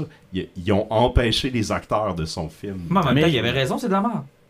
Ouais, mais à quelque part. Mais là, c'est parce que ces personnages de Jesse n'auraient pas pu avoir leur propre film aussi, d'une certaine façon. Puis dans le fond, non, il a pas raison. Son film, t'as de la merde. Son film Ouais. a floppé. Tu sais, je veux dire, il, a fait pire que mieux. là. Lui, il s'est chicané avec les studios. Il a passé par-dessus tout le Hey, monde il- pour aller mettre ses en a- disant c'est moi qui décide. Il a, il a tellement mis de pression qu'il a ramené Henry Cavill complètement pour rien. Là. Sérieusement, là, l'expérience avec The Rock, ça a prouvé à Warner, ok, là on arrête, le James Gunn, fais ce que tu veux, là. prends ta branche. Ça lui a donné toutes les raisons du monde de faire comme, là on arrête. Mais pourquoi- Laissons-le faire ce Mais pourquoi ils ont accepté toutes les conditions de The Rock? Ça n'a pas de Parce bon que ce gars-là, normalement, c'est un money magnet. Ce qui sort au cinéma, Ouais, ça, ouais, ça coûtait genre il est pas 100 millions, ça faisait Ben, 300. c'est ce que j'allais dire, c'est parce que Dwayne. Johnson, il faut jamais oublier que INC a fait son nom. C'est ça, là. Il est Parce producteur. que lui, euh, il, y a, il y a un building de 120 étages avec des avocats et bien des affaires qui traînent partout. Tu sais, je veux dire, dans le fond, lui, là, c'est comme le loup dans bergerie. Quand ils l'ont fait rentrer pour Black Adams, là, il a tenté de prendre le contrôle de la patente. Exact. Il s'est paté à la gueule. Alors, euh, Tu sais, ils ont essayé de faire un semi-reboot avec lui. Ils ont vu que le gars avait la grosse tête. Il a voulu reprendre tout l'univers autour de. Écoute, pour déplacer le pôle d'autour de. Hey, il voulait péter la gueule à Superman pour être plus fort que Superman. Ouais, mais ça, ça fait juste prouver quelque chose, tu sais, toutes les rumeurs qui a fait sortir dans Rapide et Dangereux, que c'était Vin Diesel le problème, que c'était un point cul, puis qu'il est en train de couler la franchise au grand complet, puis ça venait tout de la part de Dwayne Johnson? Finalement, c'est peut-être plus Dwayne Johnson qui voulait prendre le contrôle de la série, puis que ça- le ça- monde l'ont sacré dehors. ouais, je commence à. Ouais, ouais, ouais. ouais, Ah, il a agi en trou de cul. C'est Il un a- trou de cul. Il a joué en trou de cul. Dans, dans l'histoire de DC, je suis prêt à dire qu'il a joué en trou de cul. J'aime beaucoup Dwayne Johnson. Moi mais, aussi. mais là-dedans, il a joué en trou de cul. Mais en fait, il a tenté tu sais, lui se défendrait peut-être en disant, ben regarde, votre univers allait tellement nulle part que j'étais peut-être celui qui aurait pu le sauver en amenant tout autour de moi, là. Et En il étant le aurait, centre eu, de gravité. il aurait eu raison si, un, il aurait rempli les coffres avec son Ouais. film, Exact. ou il avait fait un bon film, puis ni un ni l'autre. là. Non. Il a fait un film passable au mieux, puis ça a pas fait une scène. Exactement. Donc là, ben, il se retrouve le cul à l'eau. Puis tu sais, la Warner se dit, ben là, on a tenté le soft reboot avec Black Adam de sauver les meubles de ce qu'on avait. Ben, visiblement, il a rien à. tu sais, Si je veux dire, le money, tu sais, tu l'as dit, le money maker, le, money euh, magnet est pas capable de sauver notre univers, Chris tout ça à dompe, puis vas-y, gonne. Puis, vous savez, c'est quoi le paradoxe avec ça? Puis ça, c'est vraiment drôle. Tu sais, on parle du DCU, puis de Warner, puis ça va mal. Puis, tu sais, ah, ils ont de la misère avec leur univers. Puis, tu sais, à côté de ça, là, ils ont genre Joker, puis de Batman. Tu sais, qui ont, qui ont fait genre un milliard, qui ont gagné des Oscars. Tu sais, avec. Tu sais, c'est comme. Ils sont pas capables de faire leur univers connecté, mais pour, par quelques fois, pour utiliser leur franchise, puis aller chercher à la fois des résultats Mais- critiques mais- et monétaires. Mais- Genre, ils frappent des circuits, mais genre, ils sont pas constants, ils ont de la misère. Prends DC Comics dans les dernières années. C'est à On- l'image des, Au, des au nombre comics. de fois qu'ils ont rebooté Justice League depuis New 52 puis Rebirth parce qu'il n'y a rien qui marchait, leur univers connecté ne fonctionne pas depuis New 52. Puis il y a certaines séries à l'unité qui sont capables de se démarquer. Puis même, euh, dernièrement, même euh, qu'on a commencé le podcast avec Pat dans le temps, ce qui fonctionnait toujours chez DC, c'était les, Les stand-alone. les stand-alone Les. Les Parce Black que- Series. Parce qu'on tournait alentour à tout bout de champ de, de, de black, euh, de black metal. Les compagnies ont eu Mhm. deux séries black metal, puis tout tournait toujours alentour de ça. Et c'était tout le DC, le, le Black Label, les compagnies qui se démarquaient. Mais tout ce qui était connecté était un foutoir Bon. total. Mais à la défense de à la défense de DC, je- vais référer maintenant à notre deuxième émission préférée. Tu sais, chez Marvel avec les X-Men, c'était pas mieux. Je me souviens de Pat qui a tenté de nous expliquer les X-Men pendant une émission. Un des premiers de ça Ouais, avec ouais, euh, ouais. Martha Stranglebot qui voyageait dans le temps sur l'île. Mais, Et encore à ce jour, j'ai mal à la tête quand mais veux-tu que je t'explique le pouvoir de, de Moira Non, qui c'est elle, correct. a... non, non, non. Écoute, ça m'arrive encore des fois, genre, de voir une annonce du film à TV, puis j'ai mal à la tête. Je suis comme, oh non, pas encore. Ah, mais c'est- tout ça, c'est à cause des Omégas, c'est Sentinelle, puis de, écoute, c'était une dure époque, et pour DC, et pour Marvel, ok? J'ai jamais saigné du nez de ma vie, mais je me rappelle avoir saigné Mais du la, nez dans la- cette la seule différence, c'est ce que Jonathan Hickman a fait roule encore tempête chez les X-Men présentement, Mais- par exemple. Mais c'est de voir toute cette belle naïveté de Jean-Nic qui vient de nous rejoindre, là, et qui veut, là, il est sérieux, puis il veut comprendre. Puis je me rappelle, j'étais comme là, pour un gars qui lit pas du X-Men, ça peut être accessible quand même. Là, ben oui, les deux me regardent. Ben oui, ai qu'on va t'expliquer. J'étais là, je comprends Et là, encore moins que là, Là. et là, c'est la deuxième narine qui s'est mise à saigner. Comme- Quel bon épisode! C'est terrible. À chaque fois que j'y je dis, oh non, pas encore les X-Men, s'il vous plaît.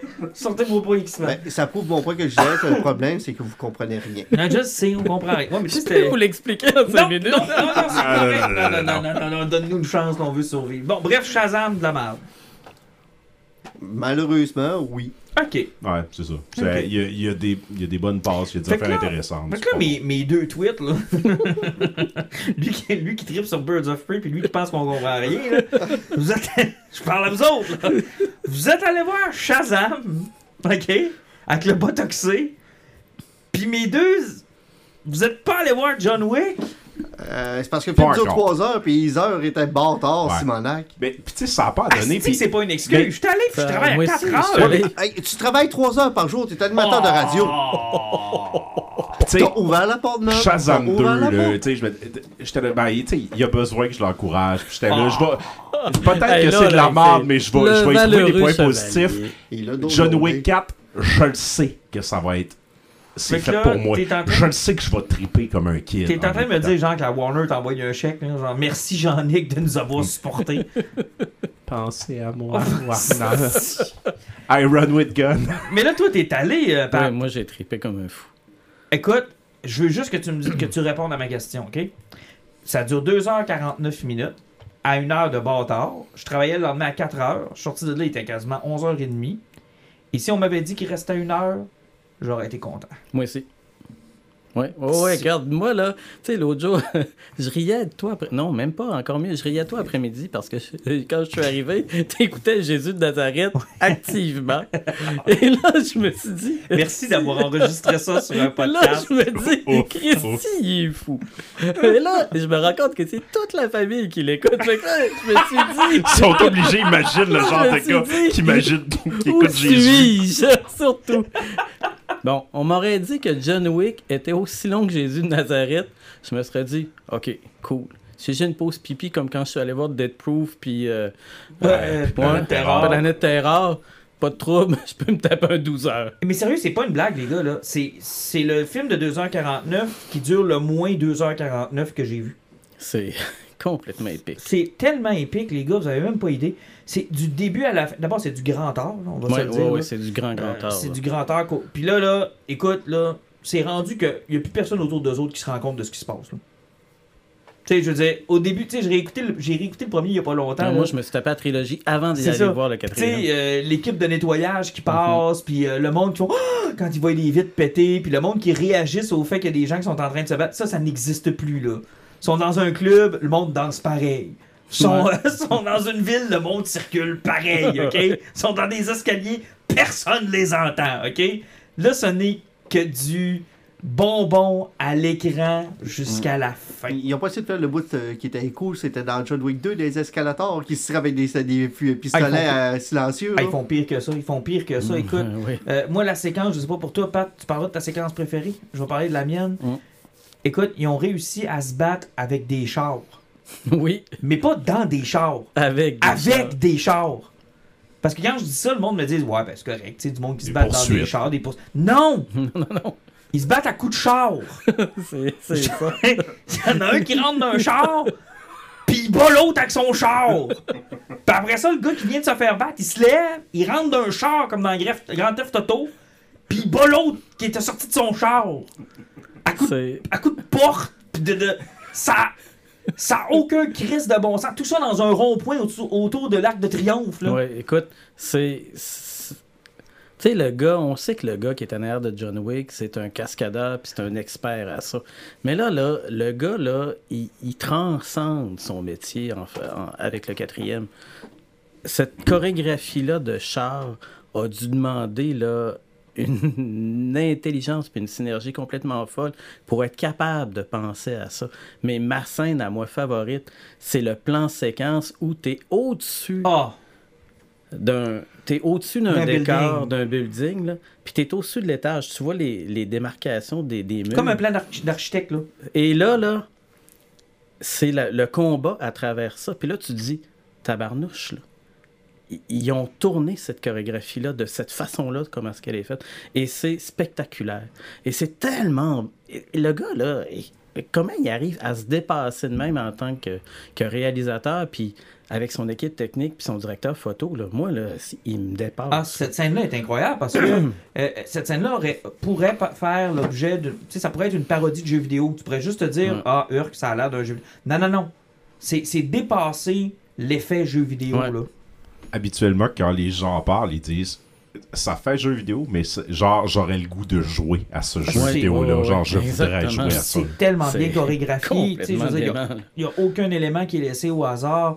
Euh, la scène des escaliers, la scène de. Écoute, puis je veux pas trop le spoiler parce que vous allez aller le voir. Puis même au niveau de l'histoire, Ah ouais, ouais, ouais. ça, ça va, ça fonctionne. Tu sais, les, euh, les- les personnages qui sont introduits, toute la, la, la, toute la, la, la richesse de leur mythos De aussi, leur là, que t- tu comprends beaucoup plus, puis ça va bien plus loin là, que juste, regarde, regarde, je suis un tueur, puis je travaillais pour telle gang, puis tel clan, puis là, là, tu dis, oh, minute, là, c'est plus loin, c'est un peu plus profond pour certaines affaires par rapport à... C'est complètement C'est le, le- c'est le plus mission impossible des John Wick.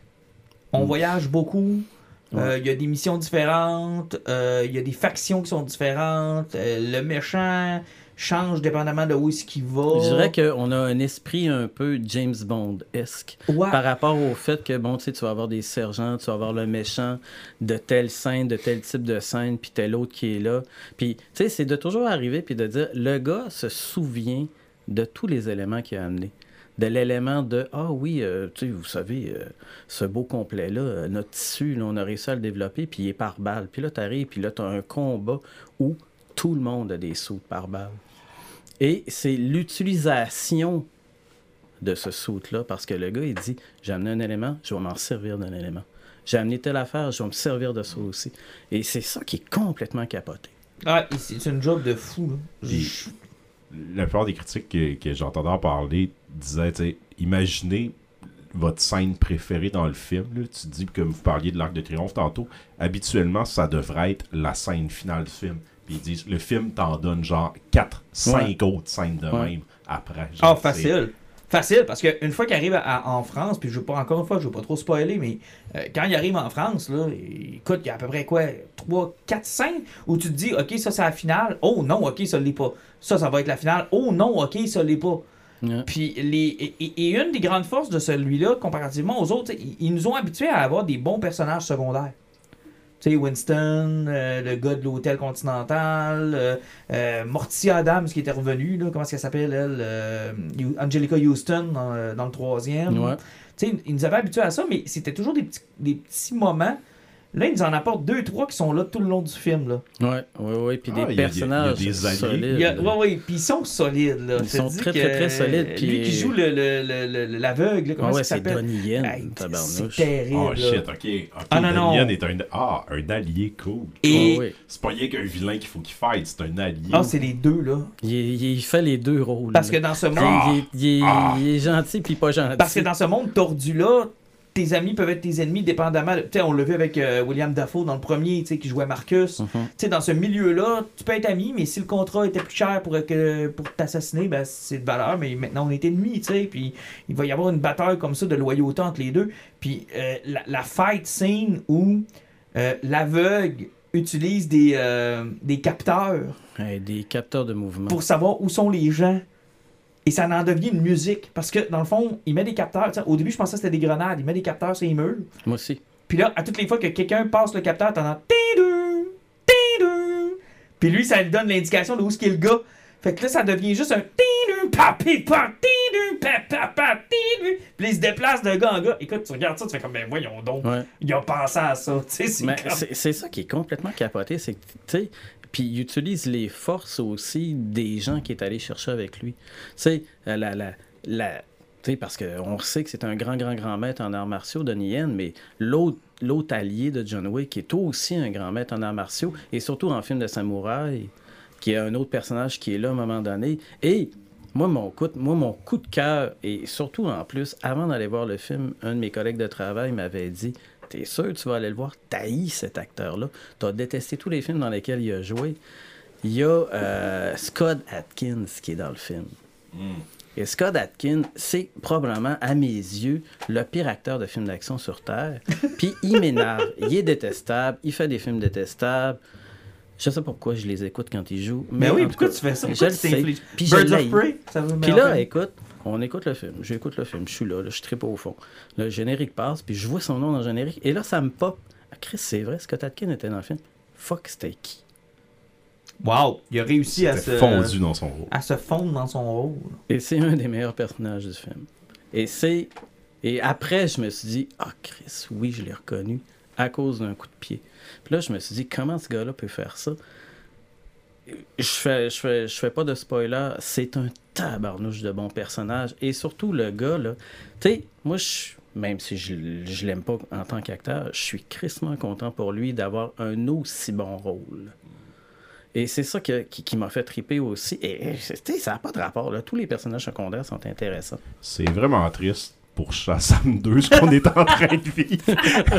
c'est vraiment drôle parce que moi je suis là, moi dans la vie, tu sais, j'aime beaucoup le gâteau au chocolat, puis là, tu sais, je, le sais. Apparemment que John Wick 4 c'est comme le meilleur gâteau au chocolat que tu manges, puis là, je vous écoute, puis c'est comme si vous étiez mes médecins en train de dire, Jean-Nic, t'as une carence en chocolat. Genre, non, c'est plus ça, comme. ça va te prendre du gâteau. Pourquoi t'as choisi la vieille Coffee Crips? Genre, qui est- le chocolat est en train de devenir blanc sur le dessus, tu sais. t'as- Non, t'as- moi, je pense que Jean-Nic, là, on pourrait plus comparer Shazam 2 au Joe Louis qui est dans la petite euh, dans le petit case militaire que tu sais que ce Joe Louis là peut toffer 25 ans Ah oui, c'est ça. mais qui est immangeable Il peut t'offrir 25 ans, puis techniquement, il a fait ses Ouais. années. Puis ça se peut même que ça se peut même que Dwayne Johnson te l'enfonce dans la bouche pour que tu le manges, tu sais. Genre, Non, non, il a, il a dit il n'y a pas de chocolat, c'est ce journée-là. Pas sur cette batch-là. on veut pas de chocolat, mange-les crus. Mais nous autres, on était à côté sur notre île, on, on dégustait de Oui. succulents Laura Mais pourquoi le gâteau au chocolat du Joe Louis est rouge? Nous, euh, nous, on a mangé de l'excellent chocolat euh, Laura Séquard et il était succulent. tu sais c'est écoute puis c'est un non franchement là c'était tout un film Ah, c'est un excellent film. J'espère que je vous ai pas. euh, Tu sais, Alan, je comprends pas que tu vas pas encore aller le voir. Ah, c'est juste une question de timing. Ah, écoute, mais as-tu l'intention d'y aller pareil ou... Ouais, il faut que je trouve le temps. Euh, J'ai une fin de semaine de trois jours, peut-être que je vais réussir à faire de quoi là. Parce que honnêtement, c'est vrai, puis je te comprends. Parce que quand j'ai vu l'heure, ils l'ont mis à des hosties d'heure bâtard. 20h, 20h30, ça avait pas de bon sens. Je là. veux pas te gosser, Alan, mais t'aurais dû aller voir ça au lieu d'aller voir Mario Bros. Ouais, Ma- mais... Mario Bros sur 1h28. Ouais, puis T'aurais quand même dû aller voir ça au lieu de Mario Il Bros. est à 7h, l'autre est à 8h30. Mais c'est vrai que de le mettre à 8h30, c'est... c'est- Je comprends. Ben, c'est parce que le cinéma, je sais pas comment ils ont géré leur horaire. là. C'est parce qu'ils ont fait une rés- présentation genre à 1h40, l'autre à 5h, puis l'autre à 8h30. Donc, euh, Mais c'est drôle, mais ta- ta représentation de soir d'un film de 3h Mhm. devrait être à 7h et non Ouais. 8h30. Tu sais, des fois, c'est des petites affaires, mais moi, le fait qu'il soit 8h30, tu sais, ma blonde finit de travailler à 8, habituellement, elle arrive à la maison genre à 8h20, 8h25, sais, faut que je garde le petit. Les deux moments que j'avais dans la semaine, c'est ça qui est arrivé. Je voulais y aller, mais j'étais là. Si je pars là, je vais arriver, puis il va y avoir 10 minutes du film de décoller. Ah, tu veux pas ça. là, Mais moi, ça. je vous comprends là, par rapport à ce timing d'horaire de fou-là. là. Tu sais, moi, c'est parce que quand je travaille une fin de semaine, après ça, j'ai le lundi de livre. Fait que là, je me suis dit, ping! Ben moi c'est pas juste ça. 1h45 c'est- l'après-midi, Mais moi j'ai été, mais moi j'ai été cave là. Tu sais, je veux dire, le soir où j'ai pris les billets là, c'était le jeudi, puis j'avais pas remarqué le 2h49. Je- J'avais pas, j'avais pas suivi que le film allait durer 2h49. Donc je, je prends mes billets pour 8h, tu sais, puis c'est correct. Puis je me dis ah je vais être un peu fatigué, mais tu sais, je vais me coucher à 10h. Hey, quand je suis sorti de là à 11h30, là, Ben non, c'est ça. T'étais J'étais brûlé, là. puis tu sais, puis un peu comme toi, Alan, je ne comprends pas pourquoi c'est pas. Puis c'est pas une question de faire fitter des représentations, là. Tu sais, je veux dire, pourquoi 8 heures? Ça, ça fait fucking aucun sens, là. Mais à l'heure où c'est comme un débat, est-ce que les films durent trop longtemps? Est-ce qu'on Oui. s'acharne trop à faire des Oui. bons films? Oui. Lui, est-ce qu'il en vaut la peine? Oui. Mais lui, il est, il est malheureusement l'exception qui passe dans le tordeur. Ouais, mais il va passer dans le tordeur parce qu'il devient un exemple, mais ça n'en est pas un. Tu sais, je veux dire, Non, non. mais il fait partie de la liste des- de ces films qui, dans l'année 2023, va avoir dépassé 2h30. Vous savez qu'ils ont forcé pour couper une heure au-dessus du En film. plus, en plus, là. Mais, mais un peu comme je te dis, Alan, moi, s'il m'avait dit il reste encore une heure au film, là, Non, on le prenait. euh, on le prenait, là. Hey, moi, quelqu'un arrive là, puis genre, euh, tu sais, comme aujourd'hui avec les, les espèces d'annonces euh, inopinées qu'on a eues de Star Wars, quelqu'un m'arrive puis il me dit la version Blu-ray va durer 4h50 minutes. Chris a chiata puis je suis content. Ah ouais, moi, c'est sûr. Puis je l'achète, là. Puis Ouais, je me dis pas, ça ça. va être une heure de, de marde. Non, non, écoute, je, je le vais être comblé puis je vais me dire 4h50 minutes plus les trois autres. Si j'ai une fin de semaine de congé, je suis capable. Ah non, c'est sûr. Tu t'écœures pas. Puis il y a tellement, ils sont tellement imaginatifs, tu sais. Ça aurait été facile de tomber dans la répétition. Puis Hum. ils l'ont pas fait. Tu sais, quand t'es rendu à te battre à coups de char, là, tu sais, t'as vraiment fait le tour. Non, tu tu sais, c'est, puis c'est, c'est même pas aller dans, dans, dans le cliché du film d'action. Parce que, tu sais, on sait c'est quoi les suites de films d'action des fois, là. Tu sais, t'arrives, tu tombes vite dans la même affaire, puis là, tu dis... Ah. Puis là, tu sais, tu t'écœures... Tu sais, je l'ai pas tant trouvé répétitif. Non. Parce que c'est pas ça, justement. C'est que... il- Oui, écoute, là, ça n'a pas de sens, là. John Wick, là, écoute, je sais pas, là. Ouais, mais c'est parce qu'ils sont dans la même mais- équipe que, que McQuarrie puis Tom Cruise. C'est parce que sa gang-là, qui est le Reeve et le réalisateur, ces deux-là se C'est jasent. des chums. Puis c'est des chums, puis c'est du monde qui veulent dépasser leurs limites et développer des nouvelles techniques sur des cascades puis des plans séquences. Euh, tu sais, euh, comme je vous avais parlé il y a longtemps, les, les cascades qui vont dans le prochain Mission Impossible, là, hein. Ah, ça Puis ça, c'est un autre film qui va durer pas loin de 3 heures, Ouais. puis ils ont facilement coupé une heure et demie, mais il paraît que le film, il essaie de trouver des temps morts dans, ce péri- dans le film. Ils sont pas capables. Ils sont pas capables, là. Mais ça aussi, c'est une franchise que, euh, tu sais, j'ai de l'engouement, puis, tu sais, je vais être crissement content parce que En fait, j'ai tripé sur les missions impossibles. Cette franchise-là, c'est triste, mais j'ai j'ai souvent l'impression que J.J. Abrams a donné le défibrillateur, puis à partir du 4, ça n'a fait que devenir Que meilleur. ouais. Que C'est- ça, exactement. meilleur. Parce que sais, le pire de la franchise, c'est le premier. Oh non, c'est le 2.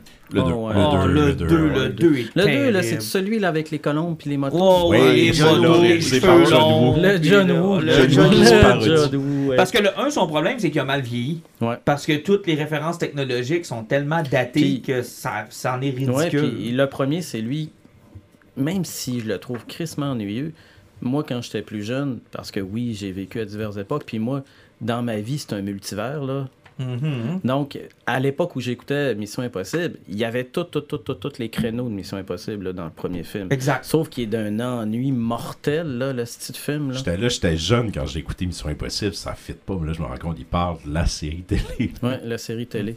Et la série télé était absolument géniale, là, parce Ouais. que c'était tout ce qui se passait là, dans le film, c'était ça. Là. Ah oui, le Tous les film est bien personnages fait. étaient là. Mais, mais en- en- attention, il, a- il élimine l'équipe au complet dans Ouais. les 15 premières minutes du film. Puis c'est Mais- là qu'on s'est rendu compte que, ok, non, c'est pas la série. Là, Non.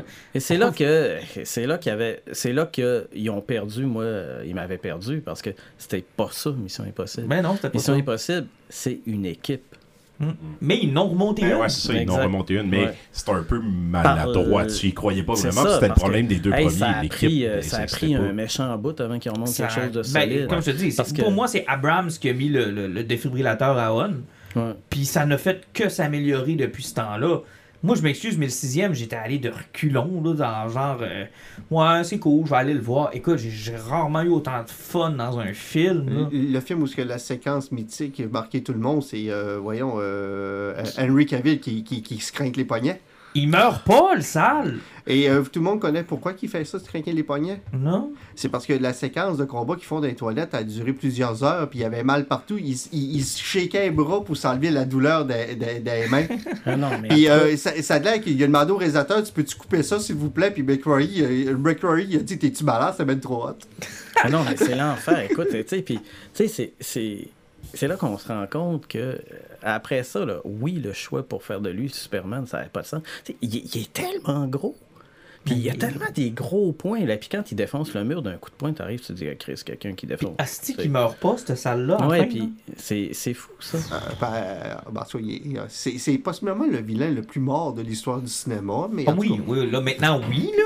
Mais je- ça ça a pas été facile. Mais minute, là, vous dites que c'est le vilain le plus mort du cinéma, mais l'affiche du prochain film, il est pas dessus. ben, non, non, non. Hey, il a mangé un crochet Dans la face. sais, il est tombé de 500 pieds puis il a explosé avec l'hélicoptère. Tu sais, la seule personne qui est plus mort que ça, c'est le méchant dans l'agent fait la farce Euh, 1. un peu. Dans Oui. Action USA avec Chuck Norris, il fait sauter le vilain en lançant une roquette. Vilain traverse la fenêtre avec la roquette puis il explose. là. C'est- Ouais, c'est j'avoue, ça. Ben, le ça, le médecin dans l'agent fait la farce 1 aussi, ok? Oui. ouais. Ah, mais le méchant dans l'agent fait la farce 1 se fait piler dessus par une parade complète. Comme Et le père du, comme comme le le père du détective. Ah, que c'est trop horrible. Je le sais. Mon père, père est mort comme ça. Ouais, oui, il a mangé un crochet dans la face, mais il me semblait que j'avais vu quelque chose par rapport à Henry Non, Cavill, puis il est le pas prochain là. Mission Impossible. Il est pas là, mais j'aurais aimé ça, par exemple, parce qu'on pensait tous qu'il était, euh, qu'il était un bon dans le film, en fait. Mais euh, juste pour finir vite sur John Wick, euh, ballerine, vous avez-tu un hype après avoir vu ça? Absolument. Ok. Absolument. Ben, moi, oui, en tout cas, là. Absolument. Non, Surtout que Anna, euh, on l'a vu dans Mhm. Mission Impossible. elle a- ouais. Non, c'était dans, Dans James Bond. James Bond. Dans James un certain talent pour casser des gars. puis, euh, Chris, elle est tellement belle. Puis moi, je la trouve tripante. Puis, tu sais. Hey, euh, c'était une des meilleures séquences de No Time to Die. Mhm. Parce que Mhm. quand on l'a vu, cette séquence-là, on s'est dit, pour la première. Écoute, ils nous ont, ils ont tellement essayé souvent de nous vendre une femme James Bond dans les films ou une femme de l'égal à Bond. C'était la seule fois où ils ont pas essayé d'en faire une plus forte que lui. Ils étaient tous les deux, genre, on, on aurait dit un, un miroir. là. Ouais, oui. ouais. C'était un miroir, cette C'était scène-là. c'était pas une bonne girl conne. Non, mais c'était un miroir. Ouais. Elle était comme lui. Après un verre de, de, de fort, elle, écoute, elle se bat. C'était Bond. Ouais. Mais en femme. C'était. Alors oui, j'y crois. Moi, je crois que. Merveilleux. C'est qu'on- on va continuer à suivre l'univers de John Wick. Et maintenant, Ouais. on finit avec un autre univers.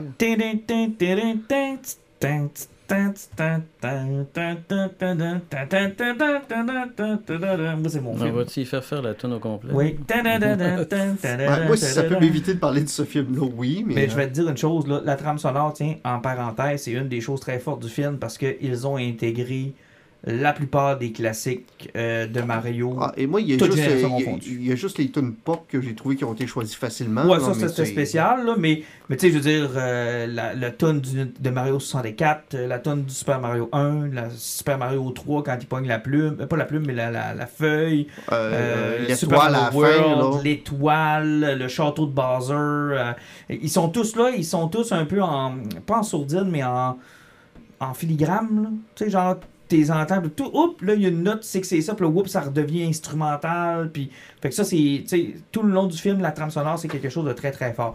Bon, Mario, Luigi sont deux plombiers de Brooklyn, ils se sont partis une entreprise, euh, à un moment donné, ils décident de vouloir sauver Brooklyn, qui a un problème de tuyaux, s'en vont dans le sous-sol, trouvent un gros tuyau géant dans lequel ils sont aspirés, sont séparés au moment où ils sont en train d'être aspirés, sont séparés. Mario atterrit au Mushroom Kingdom, Luigi atterrit dans- sur l'île de Bowser.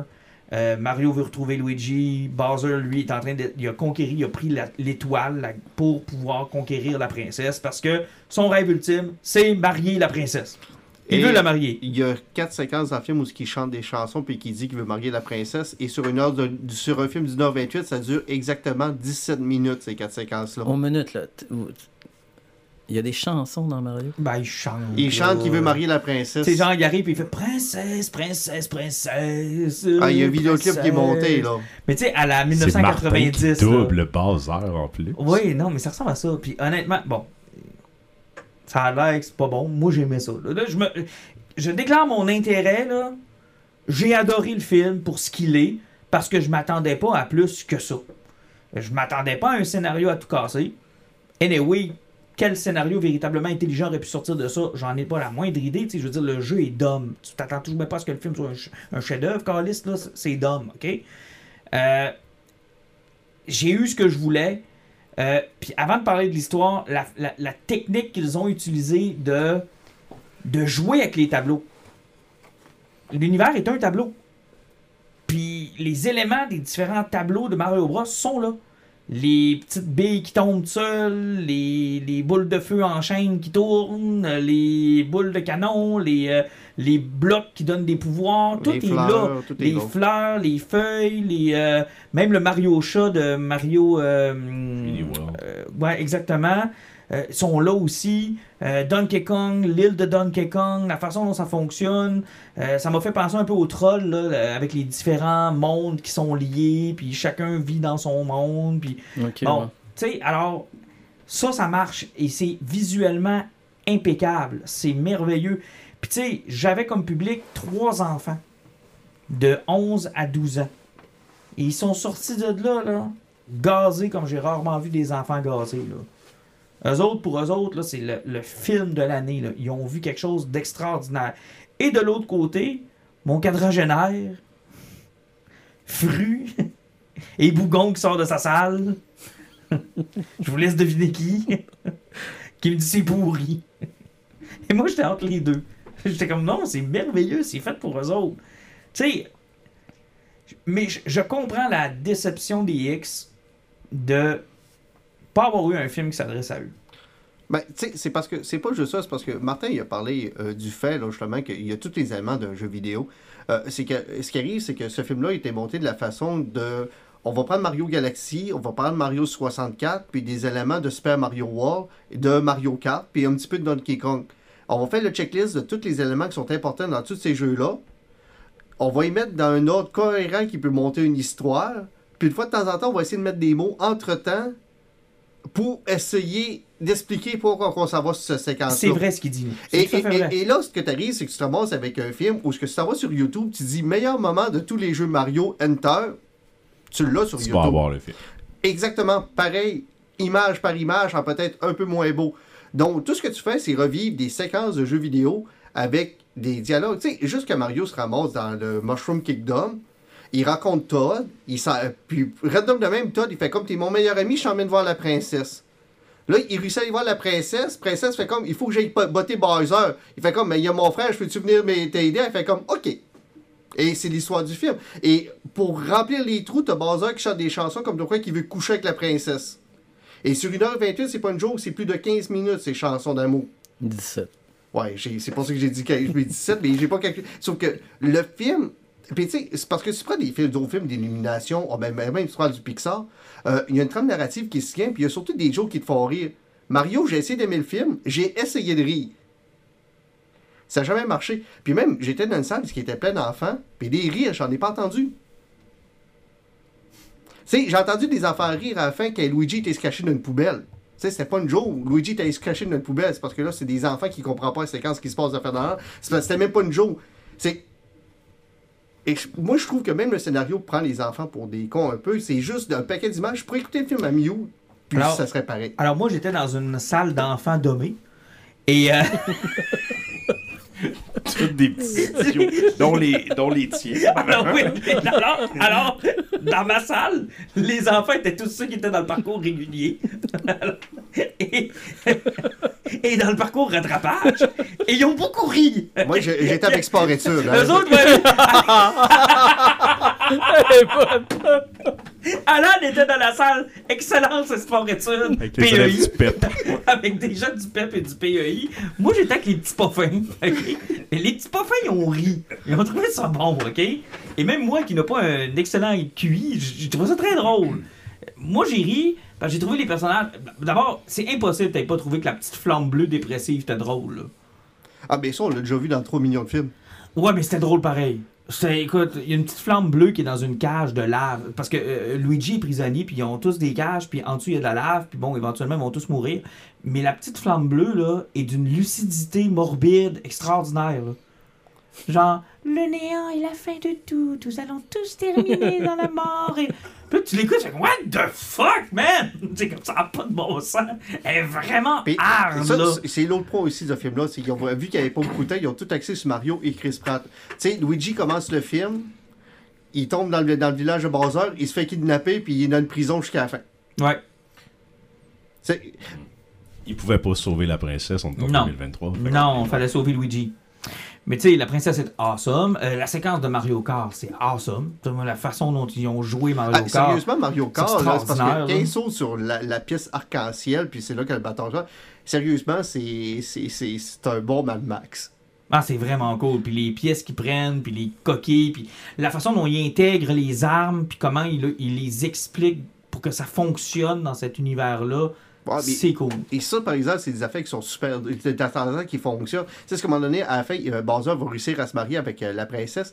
Puis t'as la- le, le gros monstre bombe qui était le machin dans Super Mario World. dans Super Mario 64, c'est une grosse bombe. Il s'assit, puis ça fait pas il accroche une petite tortue. Puis la tortue est sur le banc de, de, de l'église, puis elle, elle fait de bord, puis l'autre. Parce qu'elle elle s'est fait asseoir dessus. C'est Comme que- dans le jeu. Comme dans le jeu, tu sais. euh, au moins, il faut attention à tous ces clins d'œil-là. C'est que tout est là. C'est pas que le film est pas beau, c'est pas que le film est pas bien fait, c'est juste. Ah, le scénario est pourri. Il n'y en a pas de scénario, en fait. Puis, c'est- puis ils ont tout basé, tu sais, ils ont tellement mis de temps à faire des références, à faire fonctionner le monde, à s'assurer que les éléments, tu sais, ils ont, un peu comme tu as expliqué, là, ils ont coché des éléments, ça faut que ça soit là, ça faut que ça soit là. Comment on explique que euh, ben, Mario grandit quand il mange un champignon? Parce qu'ils n'ont pas voulu tomber dans le piège de faire de la métaphore avec les pouvoirs de Mario.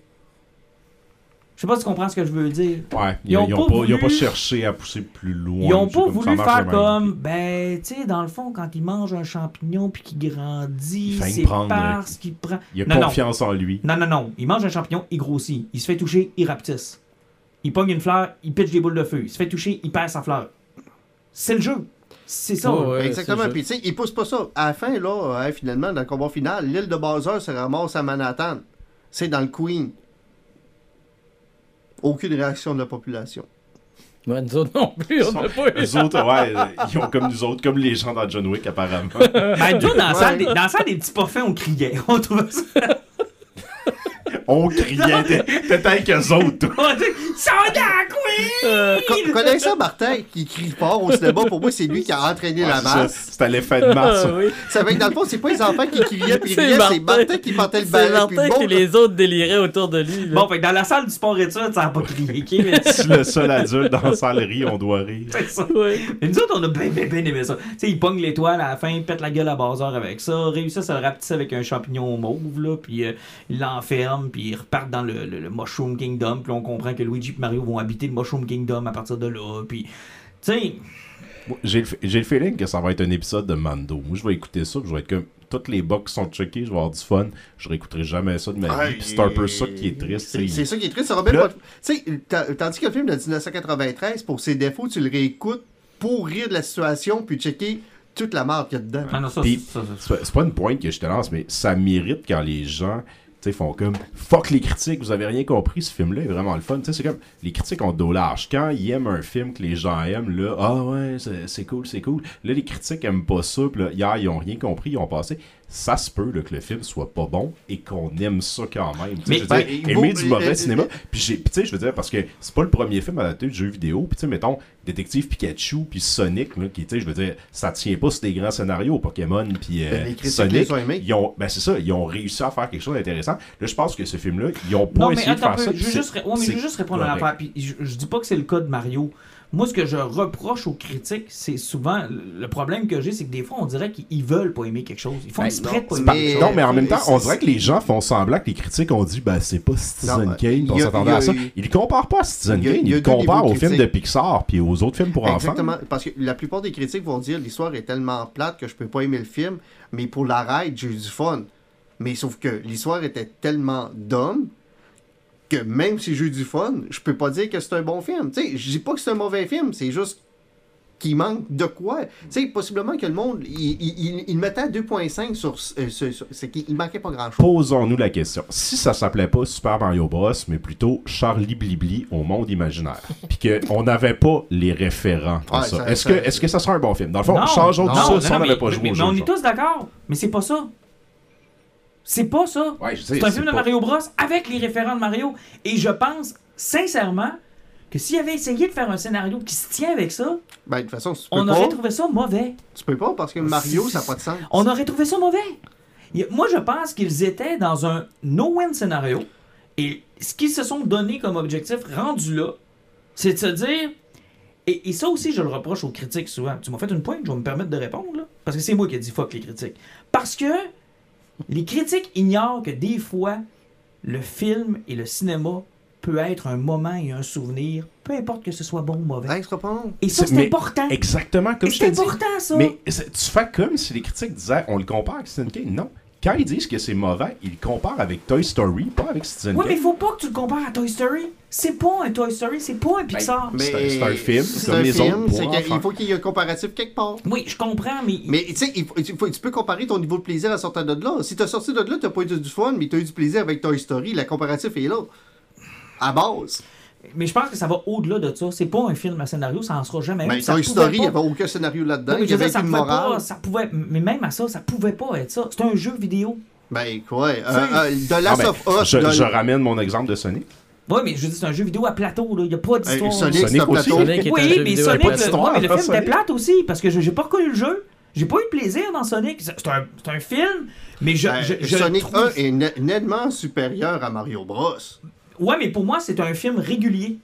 Ce que j'ai aimé de, de Mario Bros, c'est que justement, on n'a pas tenté d'en faire une histoire. Sonic 1, là, c'est un extraterrestre qui arrive dans le monde réel, qui est adopté par un gars, puis là, ils ont une quête. Ben, mais Mario, c'est l'inverse. C'est un humain qui est dans le monde, un Oui, monde- mais- dans le monde ce extraterrestre. c'est Mario- exactement la même chose. Non, dans Mario, ils ont pris le jeu et ils l'ont recréé au cinéma. Ils ont pris, voici, ils ont fait Mais des c'est parce tableaux que c'est ça, c'est vivants. parce qu'ils n'ont Mais- pas pris le C'est risque. ça que j'ai Ok, aimé. là je vais apporter un élément.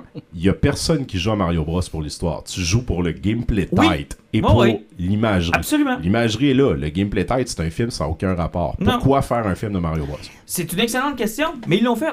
Puis j'ai eu du fun. Pour la. J'aimerais ça avoir une explication logique. Je serais- J'aimerais bien ça vous dire pourquoi moi, et je ne suis probablement pas seul, qui a aimé ça. Je suis pas capable de vous l'expliquer. C'est parce que vous le regardez avec des yeux de cinéphile, puis moi, quand j'y suis allé, j'étais pas en tant que cinéphile.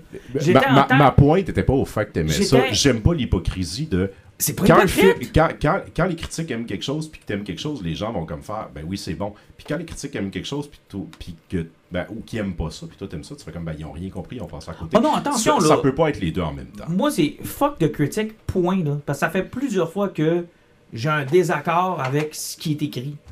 Puis, À ce moment-là, comment comment choisir fois- ce qu'on va voir? Ben justement, choisis ce que tu veux voir. Pourquoi t'as besoin de te faire spoiler ou de te faire dire si c'est bon ou pas? Parce qu'il sort littéralement des dizaines de milliers de films. Oui, c'est correct. Mais vas-y, selon tes feelings, quand tu vois les bandes annonces, puis si t'as le goût d'y aller ou pas? On peut pas, c'est impossible. Mais comment ça, on peut pas? Je, vais voir des milliers de films sans jamais entendre de critiques. En ce moment, qu'est-ce qu'on fait? Ouais, on parle On de de la films, critique. on, On est critique. des critiques en ce moment. Puis comme l'épisode est enregistré puis il va être conservé Mhm. quelque part dans le cloud, c'est comme une critique de film par rapport à telle autre Ah, affaire. absolument.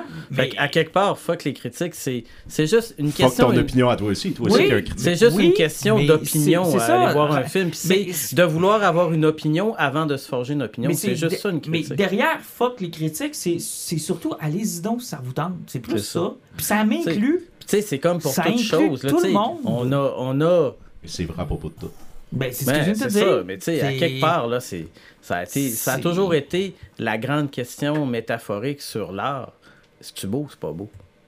Tu sais, c'est tellement subjectif. on s'en fout, là. Tu sais, moi, je veux dire, je pourrais pas passer à Alan tout ce que le film a bâti entre moi et mon gars. C'est impossible. Je peux pas y transférer ça. Tu sais, puis Je peux pas y transférer parce que il est pas allé avec son gars. moi, je joue même Comment pas tu à fais Mario pour- Bros. Comment tu fais pour euh, quantifier le souvenir que je vais avoir avec mon gars d'avoir été voir ça? C'est impossible. Il a pas un critique sur Terre qui peut écrire dans le devoir. euh, Ben, tous ceux qui ont des enfants, vous allez Ben, passer un bon moment. Là, tu viens de transférer de critique à réaction émotionnelle. C'est pas Ben la oui, même chose. oui, mais, oui, mais ça fait partie. ça. Oui, mais ça fait partie de Ça fait l'expérience. partie de la critique, Ça ça, fait fait partie de de l'expérience, l'opinion. ça fait C'est- partie de l'expérience parce que c'est un moment que tu as vécu, Oui. pas une critique d'un film, une Non, impression ouais, mais, mais, peu, mais le film doit être capable de le faire puis de le créer ce sentiment-là. S'il a été capable de le faire puis de le créer, c'est certainement parce qu'il y avait quelque chose de bon là. Parce que c'est pas vrai que j'aurais pu allé voir Blibli chez les Bling Bling avec mon gars puis sortir de là avec le même sentiment. Ça aurait pu arriver. Ça- Ouais. oui, Ça aurait ça pu. aurait pu, mais c'est, mais c'est pas ça qui est arrivé. C'est arrivé avec Mario. Je suis allé voir des centaines de films avec mon gars. Des centaines de films, là, depuis qu'il, est jeune. Ben, celui-là, comme ton Birds of Prey, va être dans mon top 5 parce que il y avait quelque chose de particulier. Puis je suis convaincu que je suis pas le seul. Il y a, je- sur mon Facebook, en dessous de Fuck les critiques, il y a plein de gens qui l'ont vécu avec un autre chapeau que celui de cinéphile. Puis Mario Bros, je soupçonne que ça va amener dans les salles de cinéma du monde qui y sont pas retournés depuis la pandémie. Ouais, mais il y a plein de sortes de chapeaux. C'est ça mon message. Ah, comme, oui. j'aime pas le double message de s'approprier les critiques quand on fait ça. Quand mais il n'y a pas de notre, message, mais affaire, mais même- pas les critiques. Quand est-ce que tu m'as vu dire, quand est-ce que tu m'as vu, quand est-ce que tu m'as vu écrire, ah, les critiques avec exceptionnellement raison, ils ont pensé comme moi. Ben, c'est justement. Là tu, là, tu prends le temps de dire fuck les critiques. Là, ça veut dire, c'est à cause de Mario, c'est un statement. Les non, critiques ont pas raison. Non, ce que je suis en train de te dire, c'est ne vous arrêtez pas à ça. Hmm. C'est ça que je suis en train de dire. Tout comme je dis jamais, hey, vous devriez écouter les critiques, tout le monde est d'accord avec moi que c'est bon. J'ai jamais dit ça. C'est que le message que je percevais au moment où les critiques sont sorties, c'est que d'abord, les gens avaient vraiment beaucoup, beaucoup de hype. Les gens avaient vraiment beaucoup, beaucoup d'espoir que ce soit bon. Les gens voulaient que ce soit bon.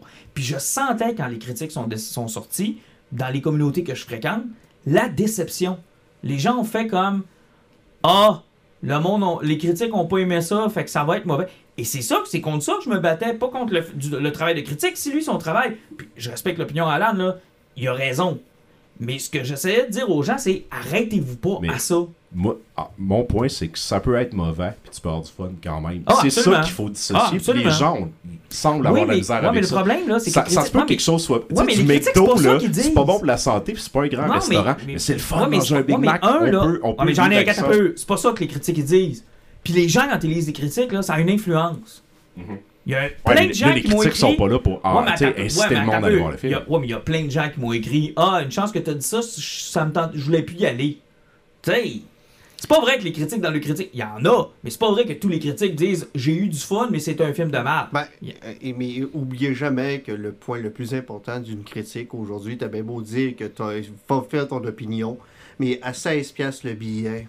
Ben, c'est ça, ils ont une influence. Mais c'est, mais c'est de valeur parce qu'ils ont usé de leur pouvoir de critique cinématographique, Mais- que mais je je que- respecte. Tu veux savoir ce qui est de valeur? Les gens sont pas allés voir Shazam 2 pour, remplir, pour remplir les Non, mais de sais, je, Warner. re- mais je respecte là, l'opinion cinématographique des gens qui connaissent le Mais, cinéma. mais là. je constate C'est parce que toutes les critiques, 90% des critiques ont jamais dit que le film était mauvais. Ils ont tous dit que l'histoire c'est de la merde.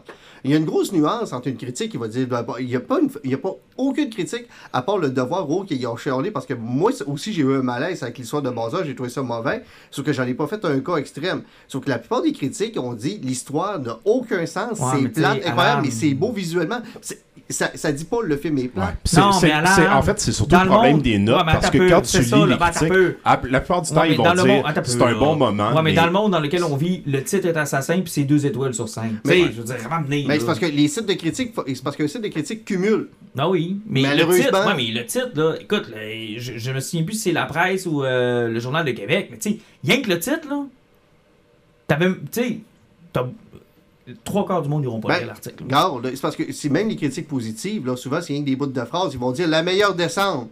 Tu vas, ils vont, ils ont plus de bouts d'escalier. Ben oui, je sais, mais n'empêche que il y avait des titres qui étaient, tu sais, je veux dire, je l'ai pas inventé, là, allez lire mon Facebook, il y a des gens qui voulaient pas y aller. Ben, je- Parce que ben, la critique leur a dit que c'était pas bon. c'est parce qu'à cause de 16 puis et Quand ça t'a coûté avec tes enfants? Euh, j'ai pas calculé cette fois-là parce que c'est ma conjointe qui a payé. Mais non, je comprends ce point-là. Mais c'est pour ça que je vous dis. Mais c'est de là mon fuck les critiques. Ben, tu peux Dans pas. le sens- si ça, si c'est- tu t'écoutes pas les non. critiques, tu flaves 100$ piastres à chaque fois sur un Mais feeling, non, à ce que mais non, ce que j'ai dit à ces gens-là, c'est Hey, moi j'y suis allé, j'ai eu du fun. Fiez-vous pas à ça. Ben, Allez-y, tu fait une 16 piastres. critique. Oui, c'est ce que j'ai dit. Fuck les critiques. Allez-y. Ça vaut la peine. Ouais, mais là, je t'écoute ton tu- message. Fuck ce que tu viens de dire. T'es un critique. Oui, oui, ça vaut la peine. fuck- Allez-y. Ben, c'est parce que tu- Allez-y, mais faites-vous ben, plaisir. fuck ton message. Toi, t'as aimé ça, fait que je C'est pas le une voir. critique que t'as dit que c'était là, bon. les gars, là, honnêtement, vous voulez juste faire du... Là, il y a eu trop de bières avec ces bris. Là. Commande, là. Vous savez très bien ce que je veux dire, là. Tu sais, toi, tu l'as pris personnel parce que tu as étudié là-dedans, puis c'est correct, je comprends ça, là. Ben, puis tu, tu non, trouves ça terrible, puis j'ai jamais dit que c'était Citizen Kane, j'ai jamais dit qu'il fallait le comparer à ça. Sauf que des fois, je trouve que les critiques oublient le facteur émotionnel d'un film.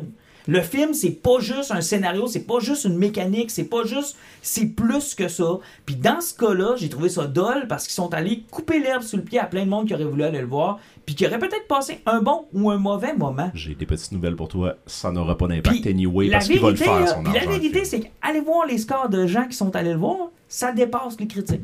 Ben, en général, toujours, parce que c'est ce genre de film, parce que tu, tu, tu parles du- d'une critique, toi, qui est émotionnelle, puis ce genre de personnes-là vont aller voir le film comme ça, parce que les autres aussi, c'est pas ce qu'ils Ben oui. ils- c'est pas ce, le- ce genre de critiques-là qu'ils vont écouter. Mais, tu sais, c'est parce que on, est sur une autre... On là, on parle de film pour enfants, puis tu peux pas te fier à une critique d'adulte pour un film pour enfants. Mais de toute façon, c'est parce que c'est pas pour toi que tu y vas, en général, quand tu y vas. Mais... Oui, mais les gens auraient voulu, et c'est ça, quand, quand je vous parlais que la génération X va être déçue, c'est que les gens auraient voulu que ça soit pour eux autres. Mais ça- c'était pas à eux autres que ça Ben, s'adressait. Je comprends que Toy Story, vous trouvez tout ça cute, puis que c'est le fun, puis que vous avez l'impression que ça vous parle. Ok, c'est correct. Parce Il y a des qu'on films- avait 7 ans il y a quand des- c'est sorti. Ouais, mais pas rien que ça, c'est qu'il y a des films qui se prêtent à ça. C'est vrai qu'il y a des films pour enfants que des toi qui fois. avais 7 ans. Tu sais, c'est ça. Ouais, salut, euh, salut Pat. Mais tu sais, il y a des films pour enfants qui s'adressent aussi à la fois aux adultes et aux enfants qui sont bien élaborés avec des scénarios qui sont solides Ben, puis des histoires qui sont solides. Incredible était un bon. Incredible, euh, Ben, euh, les films Sans de dessous Pixar. dessous, les films de Pixar, c'est correct, je comprends ça. Mais, c'est- mais fuck, c'est Mario, ça pourra jamais être un film de Pixar. Puis ça en avait. Tu sais, Sonic, je m'excuse, j'ai trouvé ça plate, là. J'ai pas, j'ai pas trouvé ça le fun. Ben- mon gars est allé avec moi, là, et il a jamais eu la même Mais, réaction qu'il a eu tu avec vois, Mario. mon, mon grudge est là. Il a, tu sais, c'est Mario, ça peut pas être un film de Pixar. Il y a aucune raison pourquoi Mario peut pas être un film de Pixar. Oui, parce que ça aurait pas été un film de Mario, ça aurait été un film basé sur Mario. Ils l'ont fait en 93, basé un film sur Mario, puis ça a donné ce que ça a donné. C'est- Tu sais, tu parles des belles le- idées géniales le- de le- métaphores. Le puis film n'était pas basé sur Mario parce qu'il il savait pas c'était quoi Mario. Mais tu, com- mais tu comprends, tu, tu peux t'é- t'éloigner puis tenter de faire fonctionner ça dans un univers cohérent ou de tenter de, le- de- de le modeler pour que ce soit intéressant puis que tu aies une twist. Ils ont décidé de pas aller là.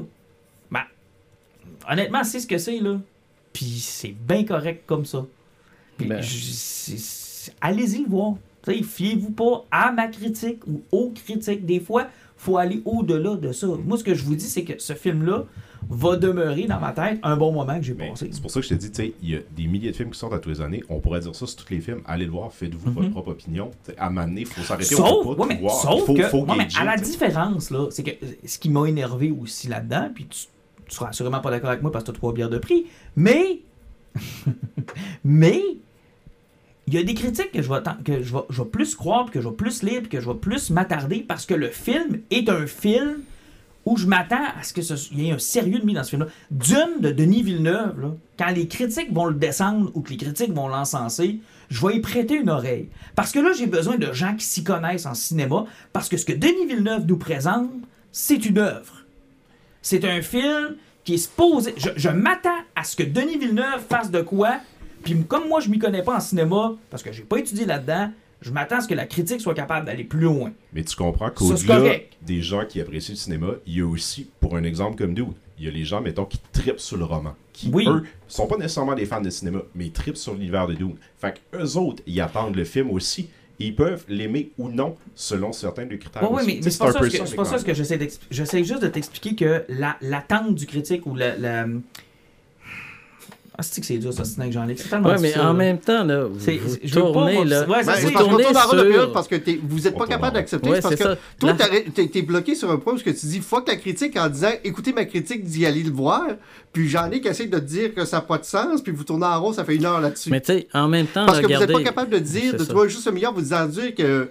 Il y a un juste- parce que c'est le problème des de- conversations des extrêmes. Là, vous êtes payé dans deux extrêmes. Non, c'est parce que j'ai comprenez- l'im- non, c'est parce que j'ai l'impression qu'il comprend pas ce que j'essaie de dire. C'est on pas l'a une- tout compris. c'est- pas une question- Regarde, c'est pas une question de vouloir comprendre, messieurs. C'est une question que vous avez deux opinions différentes sur le milieu du cinéma, sur la critique et sur ce film-là même. Non, mais c'est parce que. that's it. Mais C'est parce que toi, toi, tu traites Pas le besoin- sujet sur un niveau de- professionnel. Ouais. jamais mélanger émotion et Non, non, je mathématiques. comprends, Alan, mais c'est parce que j'ai l'impression. C'est parce que je sais ce qu'il veut me dire, mais c'est parce que je trouve juste que ça s'applique pas à ce film-là. C'est juste ça que j'essaie de Mais, dire. J'essaie de, j'essaie de dire que je comprends son point que Ouais, ouais. on peut pas comparer que les critiques, c'est pas juste des gens qui, qui comparent à Citizen. Je comprends tout ça. Mais de toute façon, c'est un film pour enfants. c'est ça. selon les intérêts de tes enfants, tout simplement. C'est juste que ça j'essaie. finit là. Tu sais, mais c'est parce qu'il me disait, ben, dans ce temps-là, pourquoi. Mais je, je ne discrédite pas les critiques, ils ont encore leur rôle.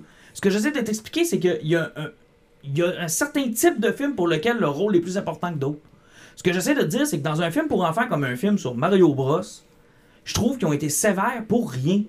Parce que je trouve Mais ont. ça empêchera pas les parents d'aller le voir Ah parce non, que les enfants veulent le pas. voir, tout mais, simplement. mais, mon, mais c'est parce qu'il m'a attaqué en me disant que je- c'est juste le fuck le critique. pas J'essaie de- j'ai oui, même j'essaie de- déconné en disant que c'est Ben, même pas toi que J'essaie je de te l'expliquer pour. Ben, c'est pas moi, c'est mais on, c'est juge pas, t'as aimé ça, Mario, Martin? Non, On- j'essaie juste de dire que les critiques, des fois, il faut les ignorer. Oui, c'est paradoxal de dire ça quand j'en fais une moi-même, mais il y, a des- il y a des circonstances et un type de film plus particulier où je pense que c'est.